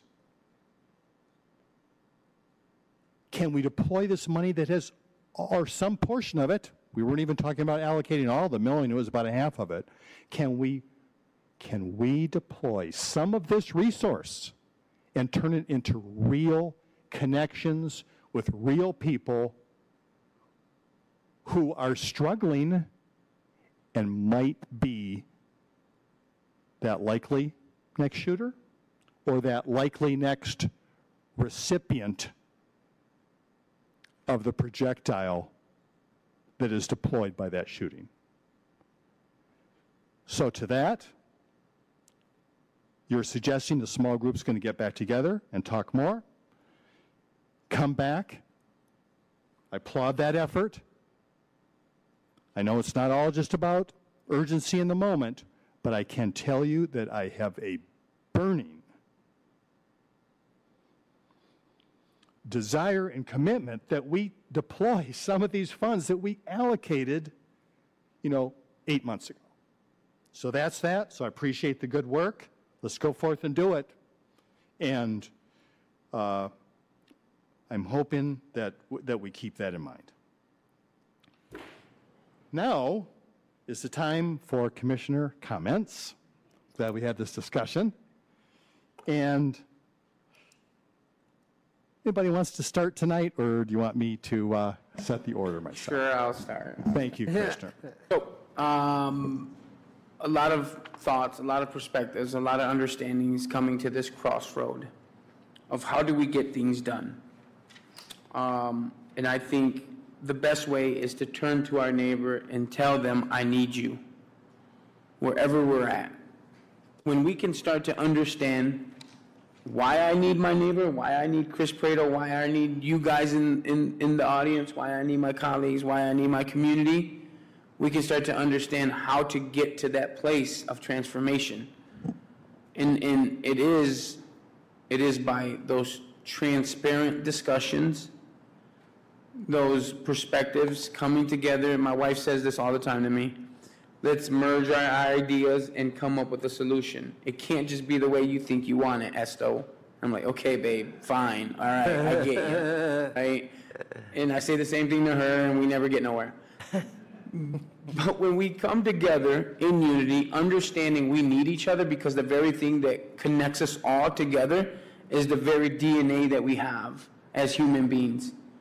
When we can honor that in one another, that the humanity that everyone exhibits is super important and that everybody where they stand has intrinsic value, then we can make a difference. And so I, I, I stand for doing this work in unity. Though it's hard, though it's difficult, though it's going to take time, though it's up and down, in and out, and every which way, it's worth being in unity with others. Uh, I once heard this guy say, if you want to go fast, go alone. If you want to go far, go with others. And I want to go with others. So I really, I really hope that our community understands that. Thank you, Commissioner Juarez. Volunteer number two. Commissioner Hoffman. Thank you. So I, I really appreciate the, this discussion this evening. Uh, and I also want to say that the work is being done. It is being done right now. And I, I, I can't lift that up enough. The work is being done. And the work has been done for decades now, over a decade now. And yet here we are. So we have to do something different. And I just want to convey that to everybody that's listening. The other thing, you know, Kalamazoo is one of those communities that I believe we can be a beacon for our entire nation. We have the resources, we have the creativity, we have individuals who are down and determined to make our community better. And the United States of America, they're watching us. I had an opportunity within the last two weeks to, to speak to the city of um, Stockton, California, and Charleston, South Carolina. And they wanted to know how did we do a Homes for All campaign? How did we do a Vote Yes for Kids campaign? How did we pass a housing equity ordinance, uh, Chapter 18 18A? How did we do that? And we did that because, one, we had people who were resilient we had individuals who were determined and dogmatic when it came to serving our community in a deeper way. And so when I say to you all, this community is being watched, I never dreamt that I would have an opportunity to present to Stockton, California, or to uh, Charleston, South Carolina, asking, how do we do what we do in Kalamazoo? when I think about this, this gun violence, the homelessness, the infant mortality, they're watching everything that we're doing. We are already making a mark on the national level. So let's do what we need to do and not rush into anything, but take what time we have. We have the resources. They're not going to go anywhere. What we know is we have until December 2024 to have them earmarked. Let's do something tremendous where everybody can understand and feel the effects of the love and the commitment that we have as a 54th commission and not just check a box. Let's do something deep. Let's get uncomfortable because in that tension, we grow stronger. So thank you all. Thank you, Commissioner Hoffman. And who would like to go next? Commissioner Hess. I'll go. Uh, Yes, and yes, and thank you to my fellow commissioners for, for lifting that up. As you were talking, I, I was reminded of Irshad Manji's words at a meeting prior today, who said, she's never seen a place like Kalamazoo, and she believes that we are the can-do community. Um, And she believes that as we do this DEI work, and the- for, E- for her, the E is not just equity, but empathy. Um, So as we do our DEI work and the Moral Courage Project that's, that she's bringing forth to Kalamazoo and to, uh, to our, our, our city, um, I think that we do have an opportunity to do things at the national level. And, and I do think that we are great. We can, we have that creativity here. We have that spirit here. Um, That said, uh, for the the Asylum Lake folks, um, I, I would ask that our, our city staff uh, reach out and, and work with the city manager's office, with WMU, with, uh, with ALPA and city staff to work on this issue. Um, It's probably not going to go away, but I know that those bike lanes were made for a reason. Uh, I know that, that uh, speeds have decreased at least two miles an hour along Winchell because of them. So I'd like to see us move forward with our neighborhood plans with care and commitment. Um, And that, uh, on our, on our um, consent agenda, uh, it it was kind of glossed over, but it was pretty uh, inclusive during, in, in the packet, was developer Jamari Bogan. I want to thank him for, for really committing to building a transformative project, affordable, market rate, um, on, on the north side. And so uh, those are the kind of things that sometimes get uh, glossed over and, and uh, not really talked about and not noticed. But Jamari is doing some great things in this community on behalf of, of people and housing. So thanks to him. And then last of all, welcome to Brandy Janes. I really want to welcome her to our community. And uh, as, as Mayor said, I really hope she never has to put her plans into action. Thank you. Thank you, Commissioner Hess. I yield my time. You yield your time?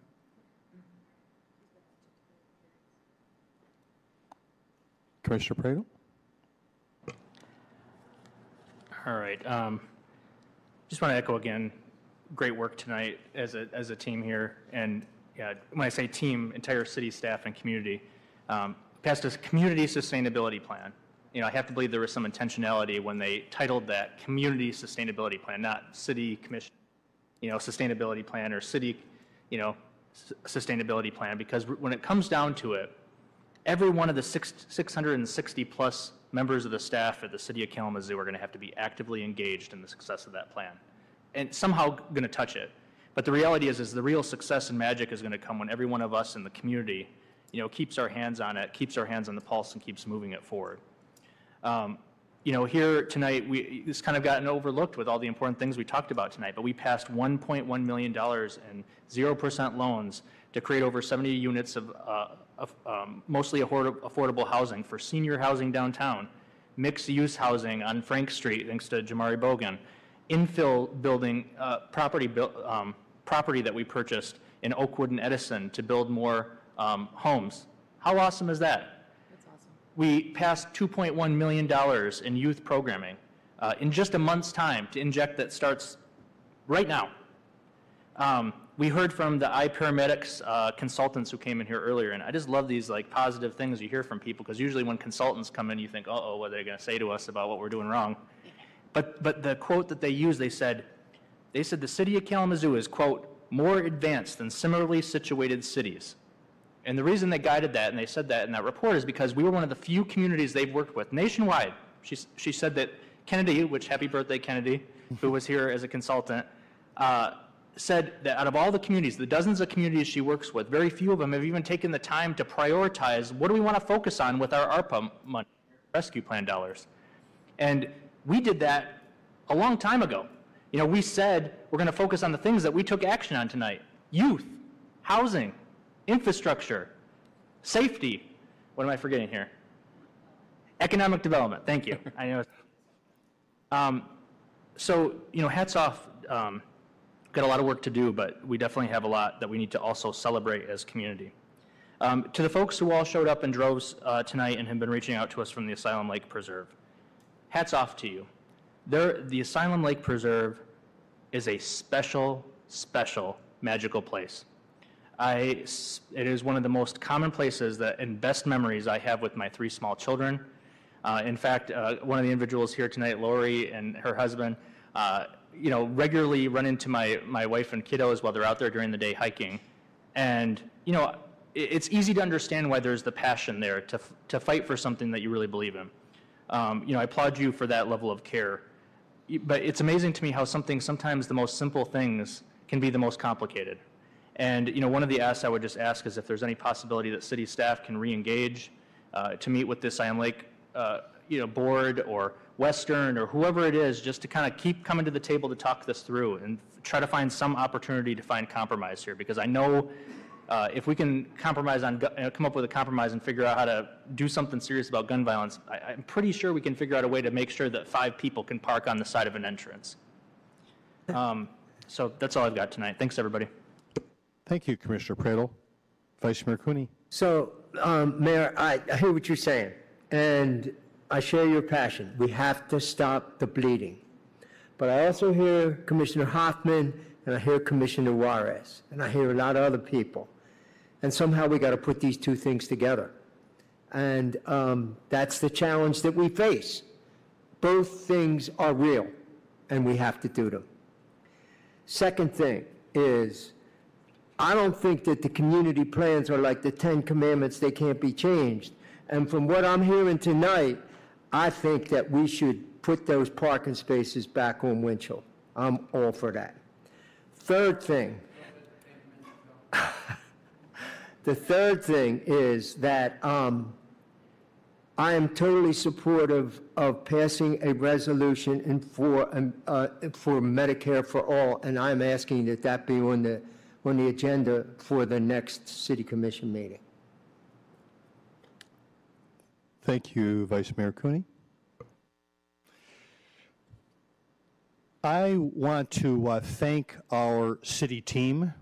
I would encourage people to take a moment uh, to look over the agenda. I really appreciate, uh, years ago, I used to spend a lot of my time in my commissioner comments pulling up all the items that were on our consent agenda that we didn't talk about because we're on a consent agenda, uh, just to remind people the things that do happen. So thank you, Commissioner Praedel, for doing that. But those things do not happen without uh, a whole team that we work with here that, that does this work every single day. And I want to make sure that every individual that is employed, that works here at the City of Kalamazoo, understands that we recognize that work. I was, uh, and that includes our Public Safety Department, that includes Public Services, but I do want to say something in particular because it's interesting no matter what is going on in the world, what sometimes do I hear about the most when you're talking about local government? The state of the streets. And, and people are most likely to stop me and, and point out to me that there's a bad pothole here or there. And I was driving by a couple of uh, members of our city team out the other day, excuse me, with their hot patch and their shovels, and it was warm, and uh, they were doing what, you know, on the face of it is the unglamorous work of filling the potholes that our weather creates for us every single year. And so I just want to say, I don't know what their names were, but I slowed down and I said, thank you, and I'm not sure. They looked at me like, who is this person anyway? But I meant it. And I'm just extending that thank you to every single person who's doing this important work that we ask them to do from here on the dais. Thank you for filling potholes. I love you, Kalamazoo. We're adjourned.